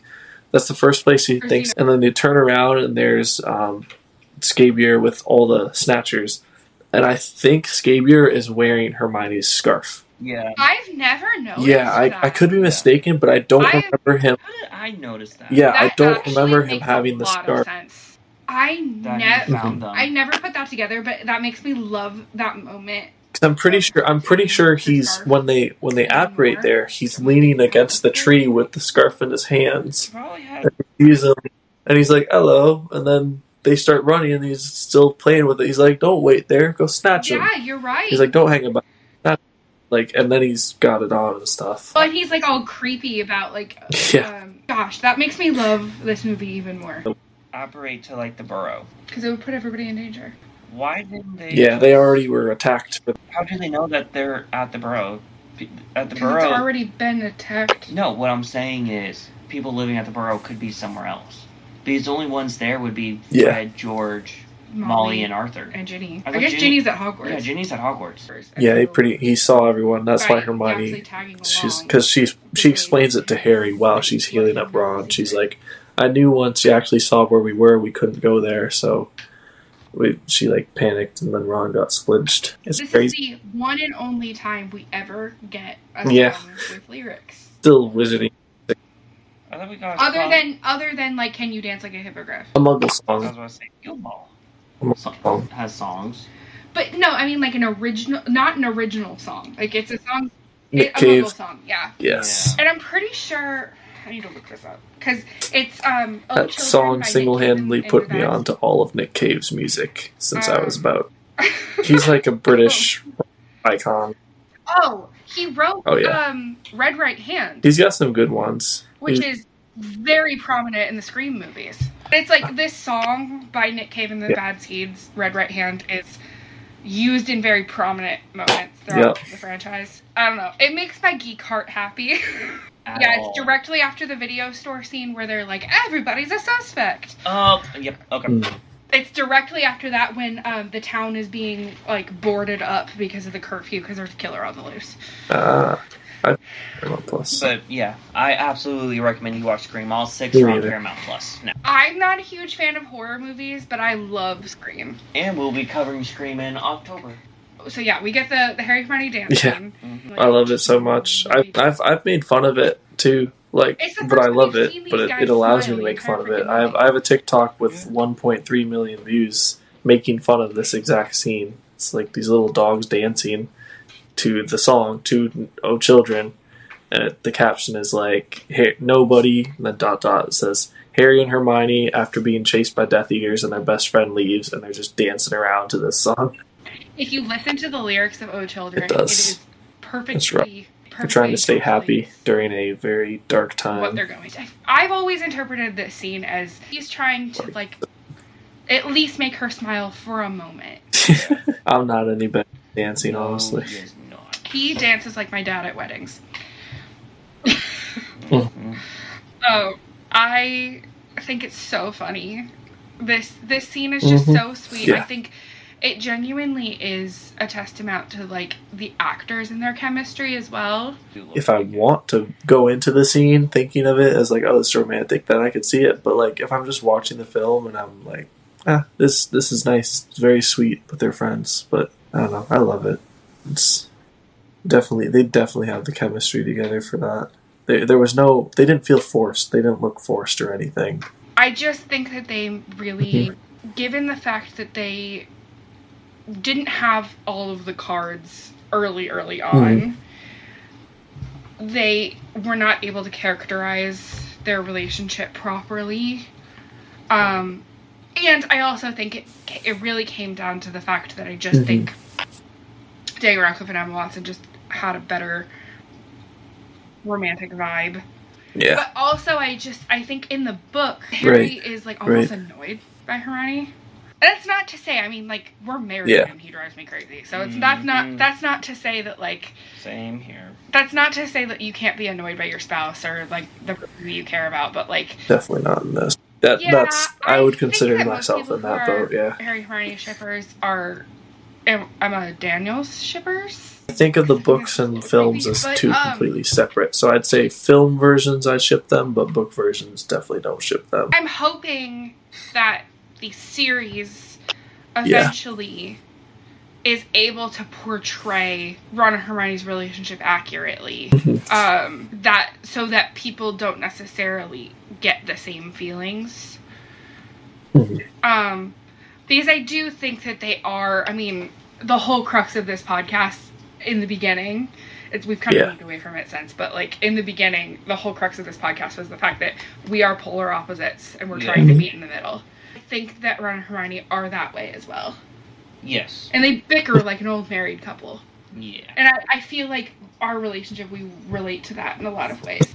I love this scene. I think Yep. it's really sweet. I I would even hmm listen to this song isolated and have apart from this scene. So then we go to the this always scared me so Um, much when I was a child. Audrey- Bathilda Bagshot transforming into a snake, I was terrified as a kid. And I, I wish there was that, that war memorial in the movie. There there's like a war memorial that like transforms into like a statue of James and Lily and baby Harry. Mm-hmm. and there's like sweet notes to Harry left on it. It's very sweet. Um, I have a super vivid memory of this Oh. scene watching it um, in the theaters. We went as a family with some family friends to the theater on Thanksgiving, and um, I with one of my really close family friends whose son is a year older than me. We were Mhm. like waiting for the movie to start, and we were laughing, and I was eating popcorn and I like started choking on a piece of popcorn. And so then like the movie starts and I and and this whole scene was like had me on the edge of my seat and I just in the middle of this snake scene I just started choking on popcorn again. And so I Bathilda Bagshot, or Nagini's version of Bathilda. Bagshot, looks like she's choking on popcorn when she's Uh. transforming into the snake. Like so oblivious to it. He's like genuinely like thinks she's an old lady. He's helping her light the matches, And he's like asking her about this, and then she's like, "There's like blood splattered all over the wood ceiling and rafters with flies," and that's immediately when, like, before she sees anything more, that's when Bathilda transforms, and Harry's like, "Hermione," like, and then they start dueling. Described as like Nagini was Yeah. like hiding out as Bathilda. So, Harry can sense when a Horcrux is close. Yeah, and there were three in that room. So why didn't Harry feel? No. Because there was such a little Voldemort in Nagini. Well, Yep. kind of going back to what we said in the beginning, in the Yeah. movie they make a point to do this little like ringing sound, and we hear it a little bit in this scene. And Yep. Bathilda Nagini, whoever, whatever you want to call her, she like looks Yes. at Harry's face and then looks down at the Yeah. locket on his chest. And there's like a little moment where like you hear the sound. Something's off. Of course, there's going to be ringing and stuff because I have the locket on me. So of course, it's going to feel weird everywhere I go. Especially because there's three in one room. Con- Yeah, I mean, his, was scar was hurting Voldemort so bad. Even when he Girl's glanced at him from across the room, wasn't his scar there. hurt. So I mean, around his neck. with an actual piece of Voldemort's soul in there, but still, it would have been. What did we say percent wise was the locket? I don't even know. Twelve and a half? Something Yeah. like that. So, I mean, it still would have been less than 13% of Voldemort's soul would have been in there. So I doubt Harry would have noticed the change I in find this him. really interesting when um so Nagini comes out of the body. Uh, the way it's described in the book is horrifying, and they blast through a wall into a nursery. Mhm. There's a moment. It okay. That was shown in the trailer, right? Are they somehow in? Did they somehow like go next door to Harry's old house or something? Because they're just in this nursery. But it, But it's very clearly a nursery because it's like baby blue. There's like baby toys. There's a crib. Maybe she babysat Harry when Mhm. Harry was young, like as a baby baby. But why would she have a room in her house? or why would she just stay for like there? her grandkids. I mean, we don't know anything about Bathilda's personal life. I know that Yeah. from what I read on Wiki, she's Or- always lived in Godric's Hollow. So that or if been, I don't know, a son, her son's room or her grandson's or if she room. does she live in that house completely alone, or is Right, it like a shared know for house? Is that I does just she have like? that set dressing was very weird. Yeah, is that, that I might be thinking like Was it a Because I think that's a very common thing. Correct me if I'm wrong, listeners. I think that's a common thing in the UK that they, you know, a lot of the times, like a Mhm. older person whose like spouse might have passed away or like their kids moved out or something, they have No. extra bedrooms, so they No, we rent it live out. here. Always thought that that was really It looks- weird. yeah. Because when we see Snape's worst Mhm. memory or Snape's Pensieve thoughts, um, yeah, the whole upstairs is pretty much is blown done. apart. Like even when we see the house from the outside, the room is like blown apart. yeah? Mm-hmm. So it's not possible that there would still be like Yeah. working electricity and like no, the house blew up. The house. Is I mean the house exists, Does. but it's just the upstairs is blown up. Yeah. I just always thought I don't know why my brain always Yeah. lingers there, but it was pretty for what it was. Like just wish we saw hearing the Christmas music and everything. yeah, because Yeah. they figure out that it's Christmas because Mhm. there's uh, a group of people leaving the bar and there's Christmas music playing. Yeah. So I love that Yeah. this is like one of the only times where we figure out the timeline of Yes. Yeah. events. I mean, we know the timeline of the events and the others. Well, no, no, no. I mean, in this book. Uh, true. Be- I mean, my biggest complaint with Hogwarts, or this isn't even with the Right. movies. I mean, kind of, but with Hogwarts Legacy, I wish we could explore more outside of Yeah. the area. Even just London, on, Muggle, Alley. Muggle London. They show Godric's you in London or- at first, but you You, can't. want the explore London. at your fingertips. Yeah, Not just like the Hogwarts surrounding area. Mhm. Yeah. you go from London to Right. Diagon Alley to flying, then Gringotts. Yeah. and then you're in the forest. Or Harry's wand is broken as well. Harry's Harry's wand is broken. You find out because I've always loved Harry's wand. It's always Yeah. been super cool, and yeah, that thing's done for. You learn a little bit more about Rita's mhm. book about Hermione's Dumbledore. reading up on it. The Life and Lies of Albus Dumbledore. And this is when we first get our instance, um, our introduction to Gellert Grindelwald. And in the book, I remember there being a whole chapter about like Dumbledore's backstory and talking about Ar- what happened to Yeah. Ariana and Yeah. um, Whereas in the films, it's like just basically reading Harry having flashbacks and whatnot. The only time we ever get outside of Fantastic Beasts, Yes. Let's It's kind of- don't exist. Upsetting. Um, the only time we ever get anything about Ariana is the portrait. I loved this in the book, and I just I hmm I'm hoping we get like possibly a whole episode, if not an extended part about it, about this whole like fleshing out Dumbledore's backstory. hmm There's some good. You know, There's some good fan films on YouTube and stuff of it. Exactly what happened to The greater Ariana, good and stuff like, like that, but still, it'd, it'd be nice to see something official. I thought I was. I thought we were getting Oh, it yeah, with yeah, yeah. the secrets of Dumbledore, and turns out absolutely nothing. No, because why tell his actual secrets? yeah, let's just title the movie after it, but not actually tell I think that was I think that was definitely like fan bait. Something about that scene, like watching it in pitch black, it was a little bit creepy because you feel like you're in the forest with them.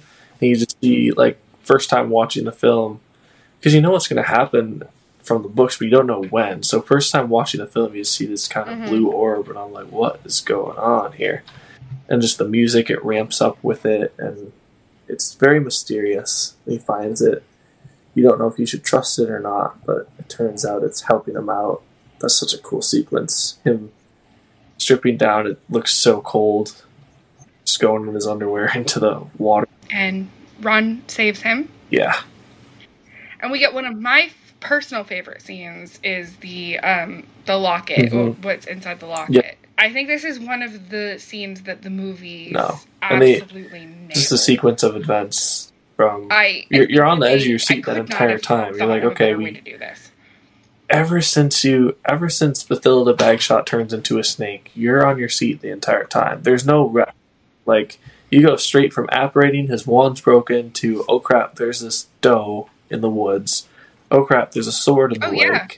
And then very claustrophobic seeing him getting pulled to the surface of the ice like by he's getting choked out by the locket and then you see Ron pick him up and then yeah, it's okay, he's safe, but then lock it. Like just another they just keep on coming. Like the action and the turn of events.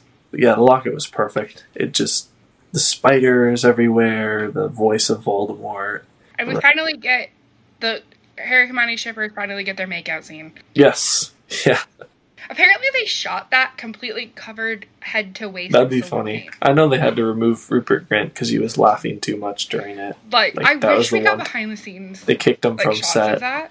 But like growing up, I always thought they just did it with CGI Oh, until yeah. I actually watched some stuff. I'm like, oh wow, they actually like is Ron gonna about it. believe this, and is he gonna do anything about it? Like, and the fact that they placed Harry sitting next to the literally Harry's leaning on the log that the locket is on, like he's sitting next to it. So when Ron charges, if you're like a first time watcher.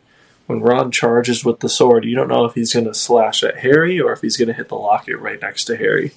And Harry covers. Probably one of my favorite scenes in the entire series. Like, I just, Yeah. especially He's- this he's this little attitude. moment. Harry is still clearly very mad Yeah. at Ron. That It's like, why'd you come back? That's the first thing he said. yeah, they exactly. Why They did didn't even come get back? a chance to, like, and make up he's for like, it. It's just, basically all right, like, I need prove you it to to me with it this. to me, dude. He's like, he Uh, help. the whole question of like is ron a good friend i think is a difficult question to answer because like all of us because we are all human Yes. beings we're all flawed hmm i think we all have moments of yeah you said something really crappy Mhm. And did something very crappy. but i think it's really a case by case book by book basis i think Mhm. and i think you also have to give ron a little bit of credit that he's a six, Yeah. 16 17 year old boy lived a Yeah. relatively privileged life he doesn't have money but he's a pure he's a pureblood. He's always he's never like he's Never always really been had, loved. like, he's always been taken care of. He's always been, you know, like he's he again he's a pureblood. He's never been discriminated Yeah. against. It's very basic, but it's all that a guy like Ron could ask for. He's lived a honest. pretty charmed life. Yeah, and I think that you have to give him a little Yep. bit. It's the same reasons why I give Cho and Lavender a little bit of credit because they're, you know, they're teenage girls. hmm Yeah. Like you I think people forget when they grow up Yep. that you need to have a little bit of per- perspective the other way. And Yeah. how would you behave as a 16, 17 year old person And I think it also in depends the how same they situations? how I honestly think I would behave a lot Ron, worse. despite what he does, despite his blow ups, how does he redeem himself? like given the I same, like when he comes back and says, like, I regretted leaving as soon as I left, and as soon as the lock goes off me, I regretted leaving, but I didn't know how to find you. I like his speech. Like, I know I'm jumping ahead a little bit, but his whole speech to Hermione was just perfect. I don't know if anyone remembers this, but this might just be my brain. Um, Probably just your brain. but to be completely honest. during the 2011 Academy Awards, I lost like everybody. Um, Yeah, you did. But they did a Hmm. whole sequence where they did like um they took like scenes from movie like pop like movies that year and like made songs out of them so it was deathly hallows part one toy story three um the social network and i think there were a couple other ones but the scene that they took from deathly hallows part one was this scene and they made it like and it's like a little ball of light.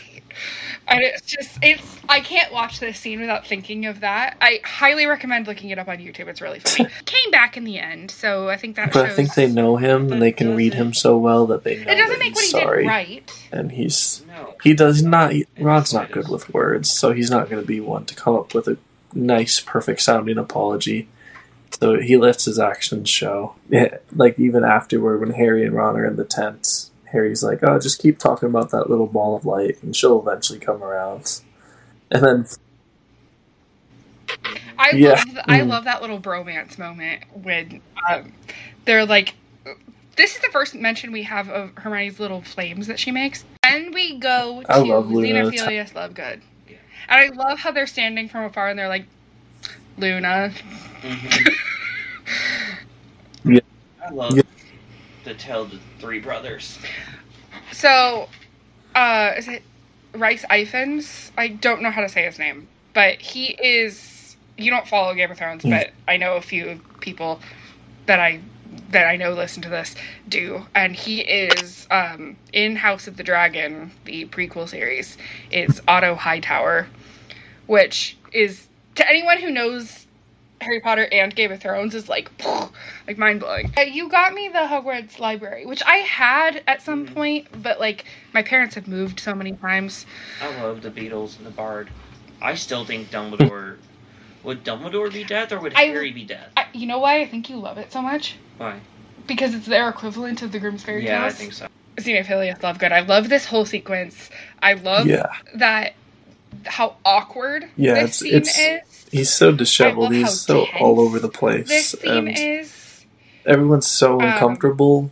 Go but ahead. yeah, it's also dramatic in a way because like you know something important's happening, but it's happening in a very awkward, unpredictable way. This yes. is when we get Beautiful. the explanation of the Deathly Hallows, which Mhm. is the one of the best sequences in the entire freaking I love series. the art style.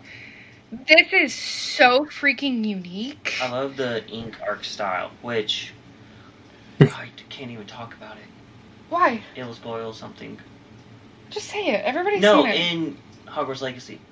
Oh. Uh, oh, yeah. I don't want to give ooh. anything away I'm to you or to anyone else who hasn't played Awesome. Hogwarts Legacy, but there's there's There's something a- really cool. that deals with the Deathly Hallows. Yeah. You'll know it Um, when you see it, trust me. Yes.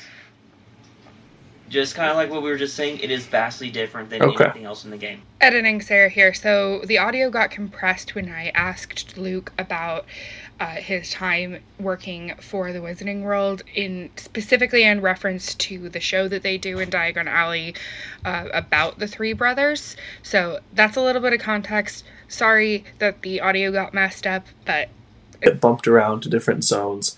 So I actually used to share a bathroom and break room trailer with some of the performers there, and yeah, it's really cool. They, I never got to like, like there's not many behind the scenes of like the puppets and stuff, but they have their own like giant trailers back there where they keep the puppets, and they um, practice their performances, and there's all there's so much technology that goes into it. Honestly, there's so many tech guys standing there in corners. Yeah, they're they're strapped on because it's, it's not just holding with their hands. There's these full metal I bars so that go on to, these like waist belts. I'm sure they're So like they don't have to lift the puppet; it's completely mm-hmm. held on by this like waist belt that's propped. I Yeah, imagine it's I've seen video- to I just saw a the video today, Nemo actually, of that, show at Disney is. it's the same thing. It's like I mean, I've, it's like a I body. I haven't been, but I've watched enough Disney content on YouTube. yeah but yeah the whole the whole show is great all the tech people are great like they're the actors are super talented and the, the uh, tech people are very talented as well because they're the ones standing in the crowd with their tablets and they're getting all the animatronics to go all the slides to change the music sound effects all of it Uh, Yeah. So there's a show at It's- it- Universal in Diagon Alley where they do um, the Tale of the Three they, Brothers. the actor who's controlling the puppet of the father, um, one of the Peverell brothers, they put their puppet down and they they put on a mask so they look like they're like the young boy, but like wooden version. It's all the style of like the cartoon, and then they put on an actual like big silk cloak, and this giant death animatronic rises up. It's it's amazing, and I always loved being in that zone at night when I was in Wand Magic, I'd be doing the Mermaid Fountain, and that show would be going on over and over. And the music, they use mainly Deathly Hallows Part 1 music for the show as well. But what's your so? I know this fan theory's been going around since. He's been book- he's been Yeah. itching to to get this out. So the theory goes Vol- Dumbledore is death. Yes. He's the embodiment of death because he had essentially he had all three res- all three Deathly Hallows Right. in his possession, and the line goes the Yeah, el- the youngest brother met death as an old friend. When Mhm. so Dumbledore is the master of death, or I can yeah, see that, but then again, I also see is like when they say he met him as an old friend, the they talk about at like the very end of his life, like he like he escaped death the whole time and then met him at the very end. But that does make sense. I've I've seen that floating around how he had all of them all of them in possession at the same time. It's crazy. Yeah. Mm. Yeah. Or is Harry death? Because he had all three as well. No, he's just the master of death. Yeah. But wouldn't Dumbledore be Master of Death as well? I don't think it's necessarily that they can Yeah. like evade Just they- death or like they- No. they, can withstand. I thought the Master of It doesn't Death make them immortal. That's what that's what Voldemort seems to think. because but- the Master of Death was It's basically just kinda like, one that held the These are the only three Because things that death has given the no, the mortal master of death world, is the one and that you are the all three. master At of least all part of of the them. legend is. Like- So, do you think Death actually made it, or do you think it was just the three brothers made those three items? Because there is the line that Dumbledore says he doesn't believe that Death was real. That it was just the the three brothers were so advanced with magic they created these three items. See, because the way that most legends, urban legends, you know, Yeah. the way that most, um, even like Native American cultures, all that kind of stuff, a lot of these stories stem from somewhere and then kind of like develop over time. Yeah. Yeah, And I would so say imagine I, I would guess that it actually came from here. death just because all three then it just items are so spiraled into this different from anything thing. else you see. Like, and just any other wand does not look like the Elder Wand. Like, from the runes to everything. Or one This- of a kind. Yeah. Yeah, true. Yeah, It could be. So, they could have been think trying the- to create I'm it. willing to suspend my disbelief and Do you then think the Philosopher's Stone was a recreation of the Resurrection Stone? Yeah. That's not a that's not a bad Because people Yeah. recreate the invisibility cloak. And I don't with doubt Jimmy Guy's hair. I don't doubt that um And That- I'm guessing people have tried to recreate the Elder Wand.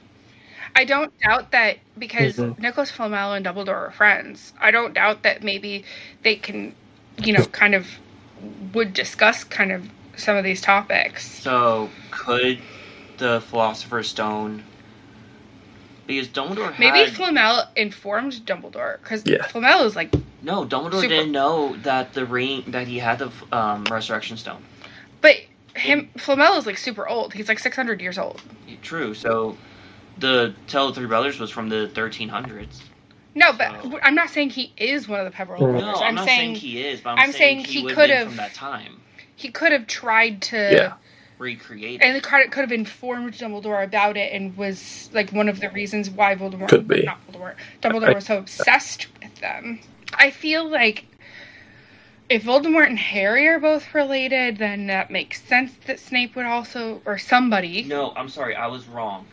Um, Voldemort is related to Cadmus because Cadmus is the one that had the uh, stone.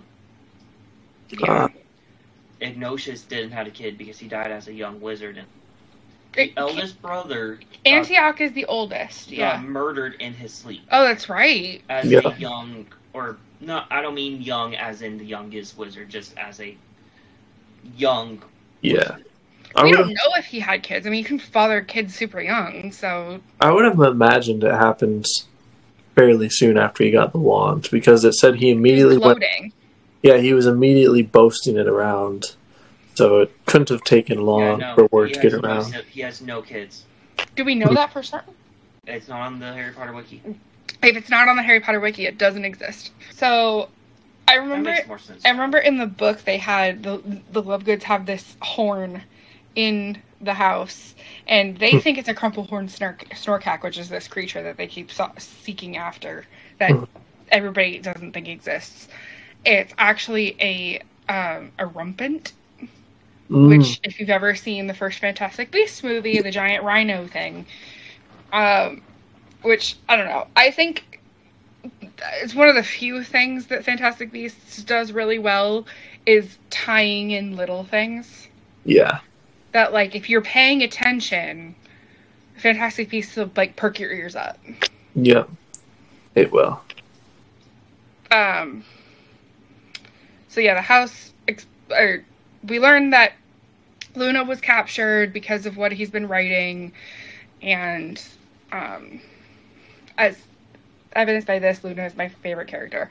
Um, and I remember reading this in the book. And I was like, she better not be dead. Yeah. I would have been so mad. I think everyone Oh. would have been mad. She's just a sweet little angel. Yeah. She didn't hurt anyone. No, Mm-mm. she did not. Um, so he, this is when we kind of learn about the taboo. Yes. They don't really say it in the movie that much. Mm-mm. Um, but in the book, it's that the the, the name has been cursed.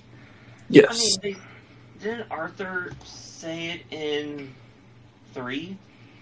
No, it's just like a social taboo up until this point. Yeah. yeah. They don't people. It's like a swear word. Yeah. They made it a big point in this film to show immediately after he says Voldemort. That's when the first hit happens.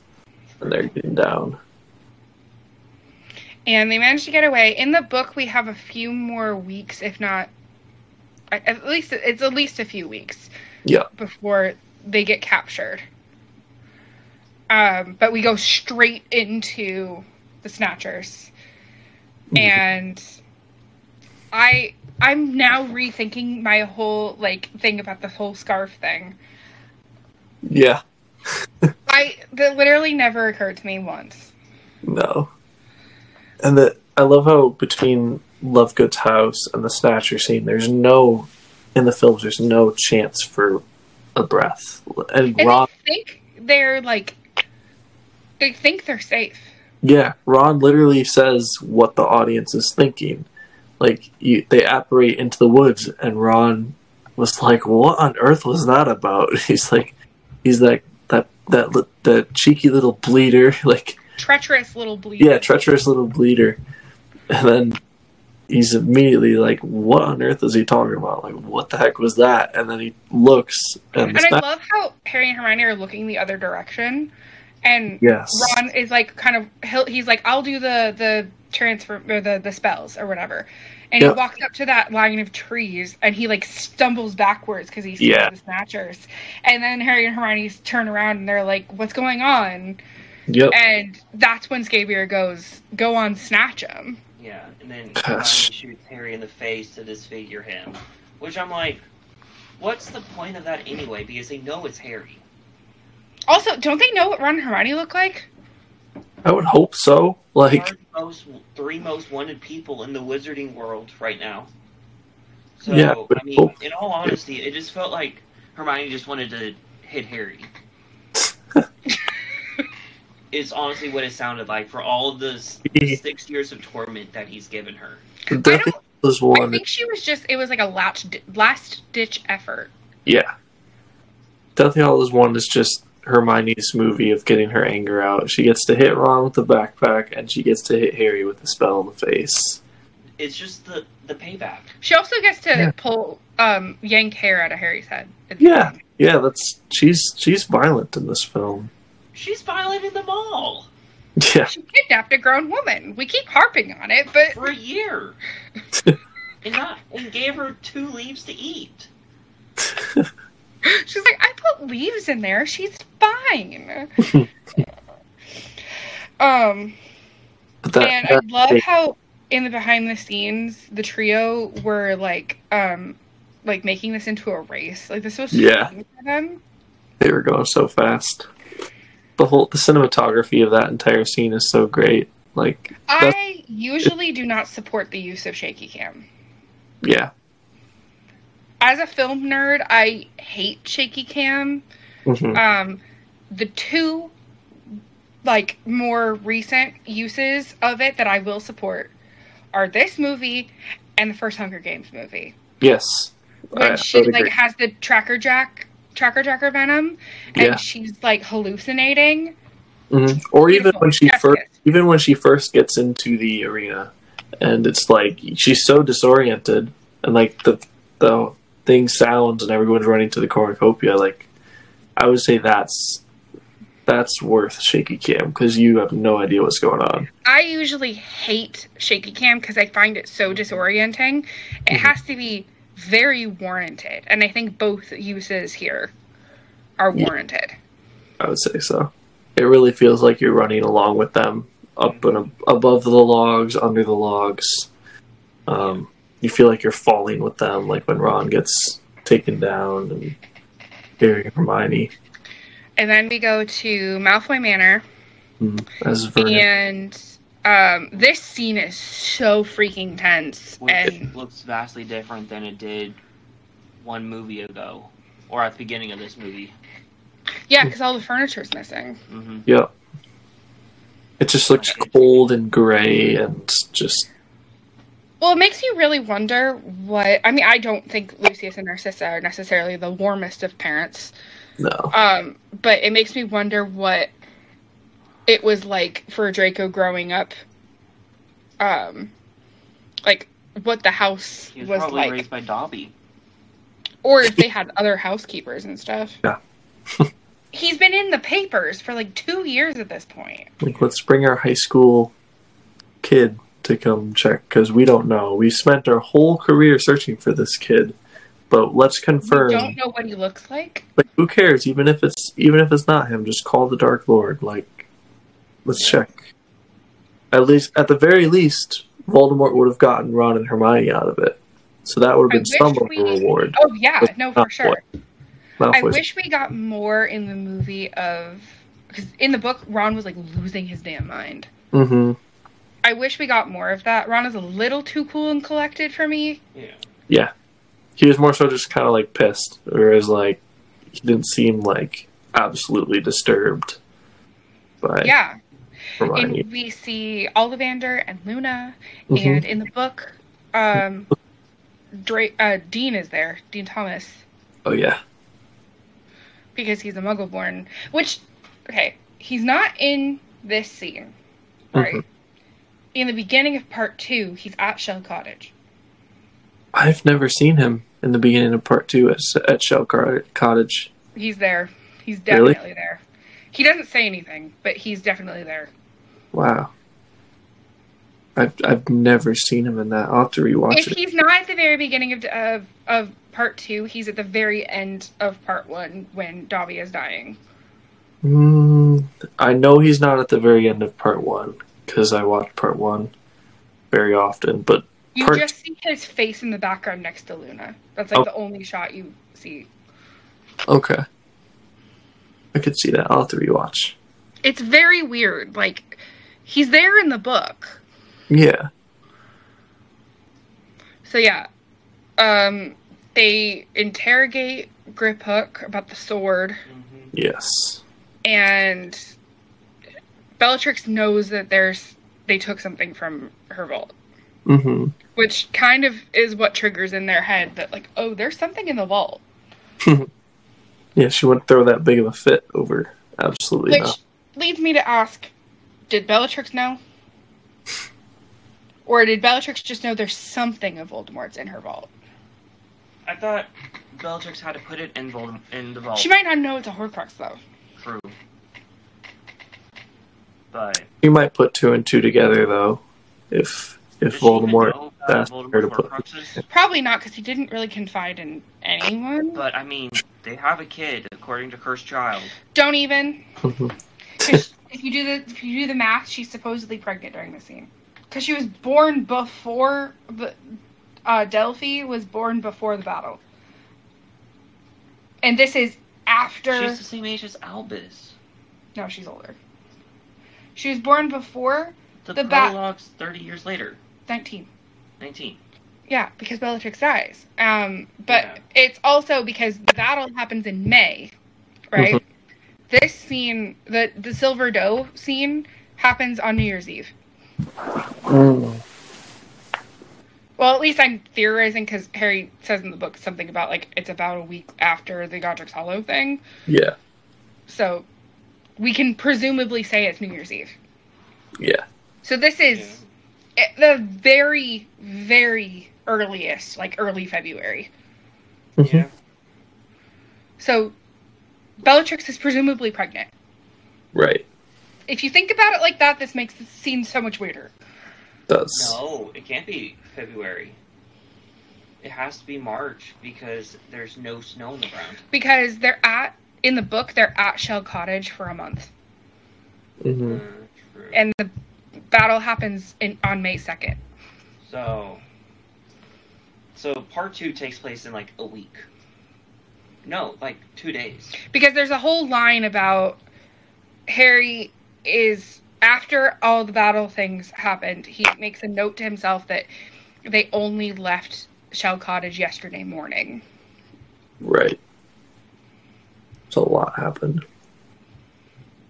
So yeah, part two is literally just one day. Yeah. That's crazy when you think about that. It is. I've been waiting to say that. Yeah. because I it's one of my like I I've I'm a big like timeline person when I read books. I always want to know like what Mhm. happens when. Um, So Shell, which one is Shell Cottage? Phil and Phil and Blur's is what I was about to call them. um, Bill and Fleur's house. Okay, so I mean, so they were there all of April essentially. So Malfoy's had to be April or March. Because there, there's a month between Xenophilius' house, at least a few weeks between Xenophilius' house and Malfoy Manor, And in the book at least. if Bill and Fleur is right after Malfoy Manor, then Malfoy Manor has to be uh, March.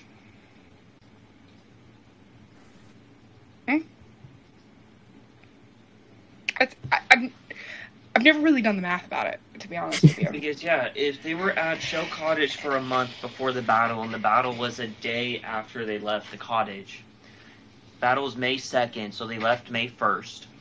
Yeah. So and would've all the Gringotts stuff happens And because The Gringotts stuff happened. So May first. May first is when they left Shell Cottage. like early, early morning on May first. So then they were in Shell Cottage all of April. So Gringotts happened in March. No, Gringotts happened right before Hogwarts.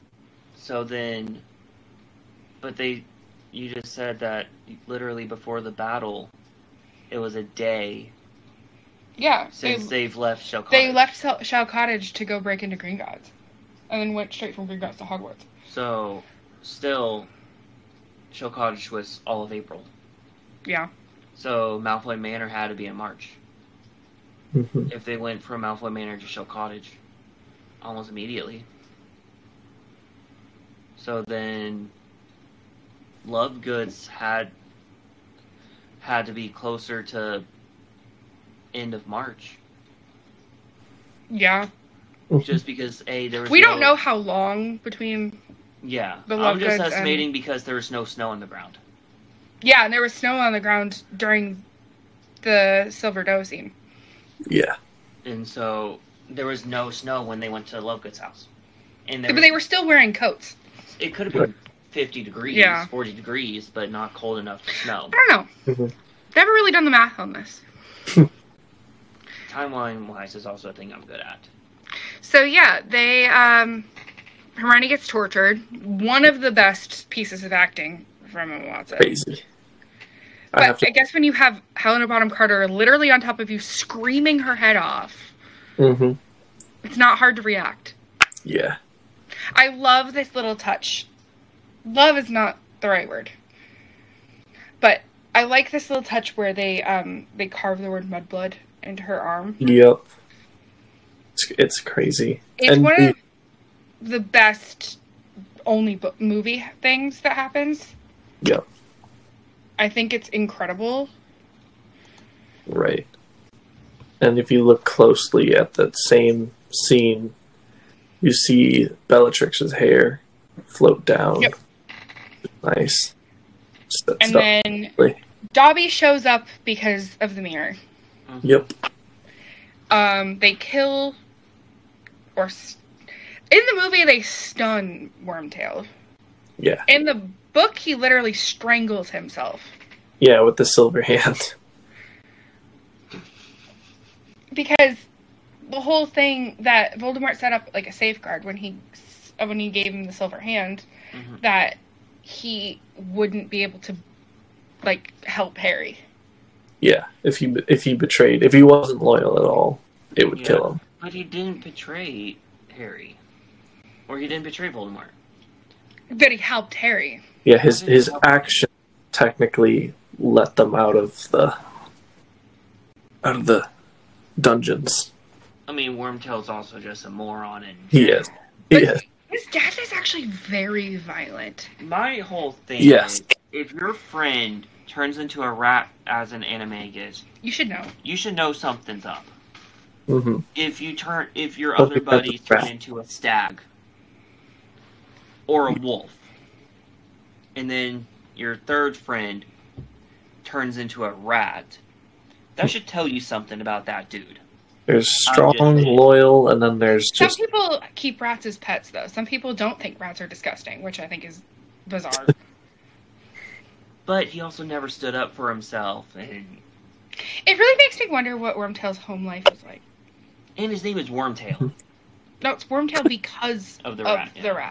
rat. But still, It makes me really curious about his home life because that's if you think about it, the Marauders, other than James, all kind of had tragic lives. hmm right. We don't know anything about um, Wormtail. Wormtail's life. No, But know. James grew up as like the spoiled little rich boy. Mhm. Um, I I don't know. I wonder if there's any information about Wormtail's life or his parents or his family or anything. No, I've discussed this with other friends before, and no, they've said the exact same thing. We don't know anything about Wormtail's life. Because we know about Remus's life. Yep. There's a there's a Pottermore article about it. Yeah. And it's really that's actually very sad. Hmm. But like to be that much of a coward, either his mother coddled him like crazy, Yes. or his caretaker, I should say. Um, or he was abused. hmm I'm looking it up. He was a true Hatstall. Slytherin and Gryffindor. Uh, it doesn't say. I imagine it's probably Slytherin, Gryffindor. Would I would guess. Probably. Um, this death is so his death is so violent in the book. Right. His mother was a witch, but his father's blood status was unknown. Um, yeah, there's, There's yeah, nothing? Slytherin or Gryffindor. It took five minutes for it to decide. That would be agonizing. Wow. And then you spend your whole career at Hogwarts wondering, is this where I'm supposed to be? Mm-hmm. Yeah. It's even worse than how Harry had it. Right. His actions spoke, though. Oh yeah, it makes me wonder because Dumbledore was a teacher at that point. Yep. I don't know if he was quite headmaster yet. Who? Dumbledore was a Yeah, he was the headmaster at when people- McGonagall was a teacher as well too. By the time Marauders were there, so Yeah. it makes me wonder if they had seen the signs. Maybe, uh, McGonagall called him. maybe they did. She called him a lumpy little boy who always followed them around. Yeah, uh, I'm trying to find because they said it. I mean, Professor McGonagall would describe Peter Pettigrew as a stupid and foolish boy who hero worshipped Sirius and James. She also stated Peter Pettigrew was less than an average student and was not capable of fighting with Sirius. She was somehow she was somewhat harsh with him during their years as a student-teacher relationship. Hmm. So even McGonagall, who's nice to everyone, she's strict, Let's- but she's kind. not to him, Yeah. so she I think- something. When we saw he was a coward, she was like, "Hey, you gotta stand stand for something. Stand up for yourself. Find something that you like. Don't just worship your friends. Like, make a name for yourself." Yeah, I don't know. It's an interesting conversation, definitely to be had. hmm Um, but yeah, this part's hard to talk about because Dobby is like, Uh, yeah. I. There are people that don't like Dobby. What? I can't believe they exist. He's amazing. It's it's perfect. His his whole scene right there. He's Of the the um, I never meant to maim on seriously injure. yeah. Everything pauses and they all look up and he's up on the chandelier unscrewing it.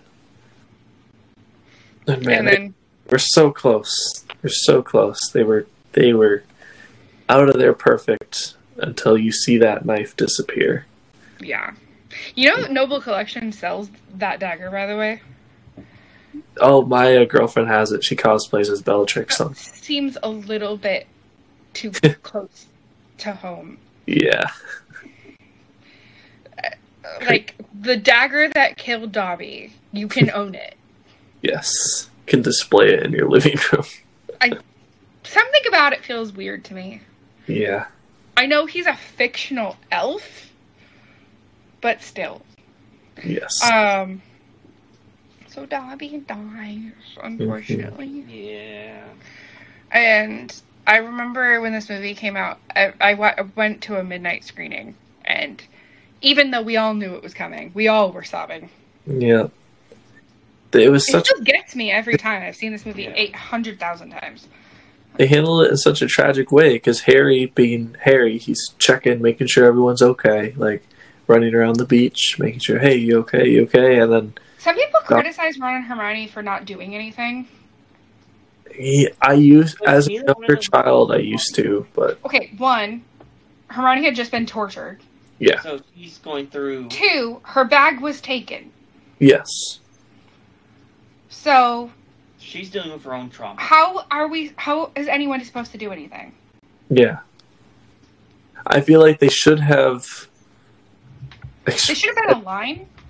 there should have in the films because as a young child watching that, I used to think that too. Because Harry's literally begging Hermione, like, do something, like, get me the, get me the Didn't uh, vial, yeah, the Dittany, and like she's sitting there, and like as a child, if you didn't pay attention and saw that she still doesn't have the bag, like you'd be like, what is going on? Like I thought I that, wish that there was at least like Ron had said like, um, oh we don't we don't have any of our stuff or, um, or she tries to get up and she like Yeah. falls over or something. she could she could simply just like look around. She's like, it's gone, like panic, and that would be even a bigger heartbreak of her just realizing like I don't have it. yeah, Oh, sorry, Harry, I don't have it, and then they all just kind of have to accept it.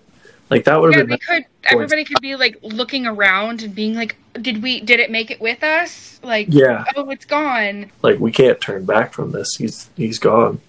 Yeah. There's a line at the end of this chapter in the book. There's a line. I don't know why the, I latch onto these things, but um, there's a line about like his glassy eyes reflecting the the stars he could not see, Mm, which crushes my soul.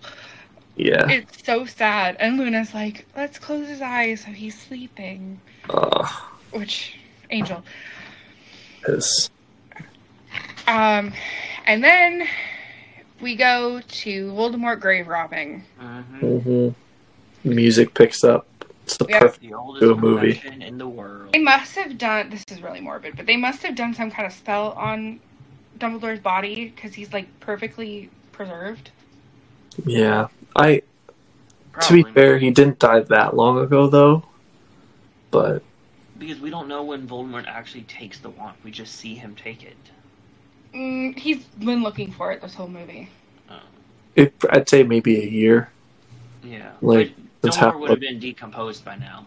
Oh, throughout this whole movie, we get little flashes of like Voldemort looking for it. Like he goes to see um, Gregorovitch. He goes to see Grindelwald, which in the book Grindelwald doesn't die. He's like, it's been with Dumbledore this whole time. You're an idiot, and that pisses Voldemort off. So yeah, then Voldemort has the Elder Wand and And- blasts it in the sky, and we cut to credits. Yeah. It's an epic ending to an epic movie, in my opinion. Yeah. And this is like ever so slightly halfway through the book. Mhm.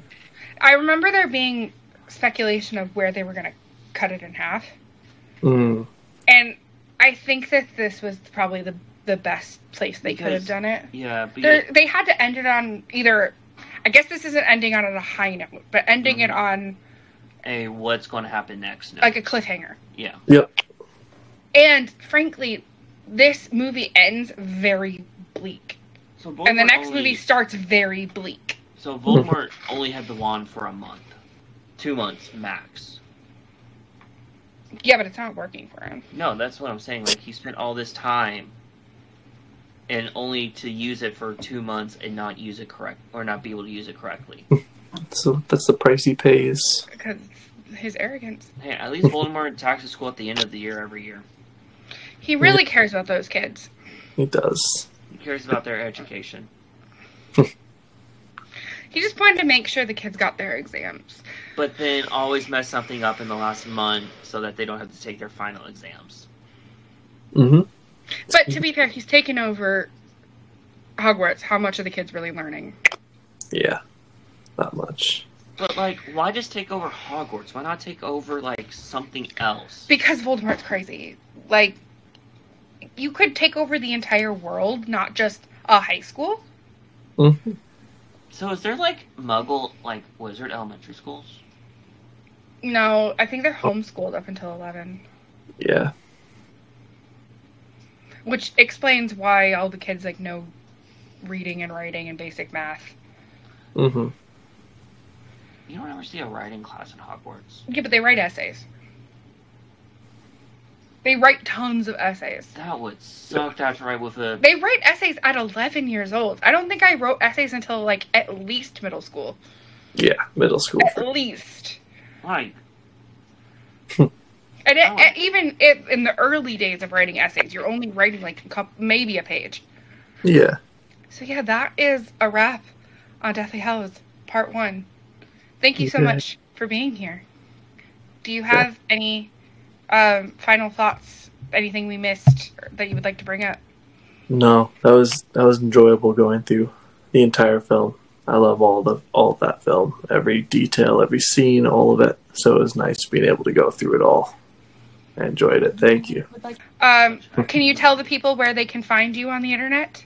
Yeah, so you can find me on all social platforms at the Potter Player YouTube, Facebook, TikTok, Instagram, Twitter, all that stuff. I also run a merch shop where I sell my own merch. It's just the Potter Player shop. It's all designed by me.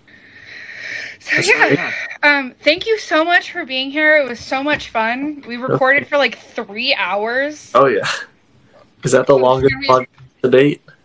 Yeah, It's gonna be a fun No way. edit. yeah, it's gonna be a fun one. Yeah. Yeah, Thank don't- you so much for being here for the penultimate episode of uh, the Harry Potter series.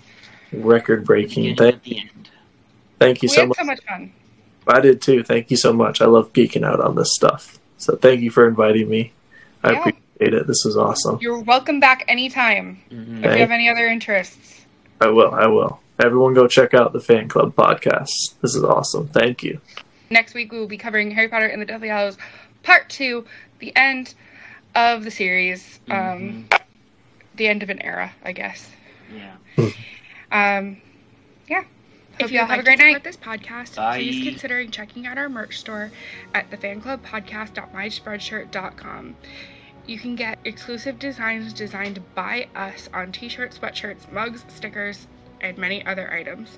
We will have limited edition designs in the very near future. Be sure to follow us on all of our social medias for updates on what we're working on in real time. We're part of the Needlessly Nerdy Entertainment Network. They're a conglomerate of podcasts and blogs that provide entertainment, news, and reviews about all things nerdy, including movies, TV, books, video games, tabletop games, cons, pop culture, and more. Go check out all of the amazing shows on the network at needlesslynerdy.com.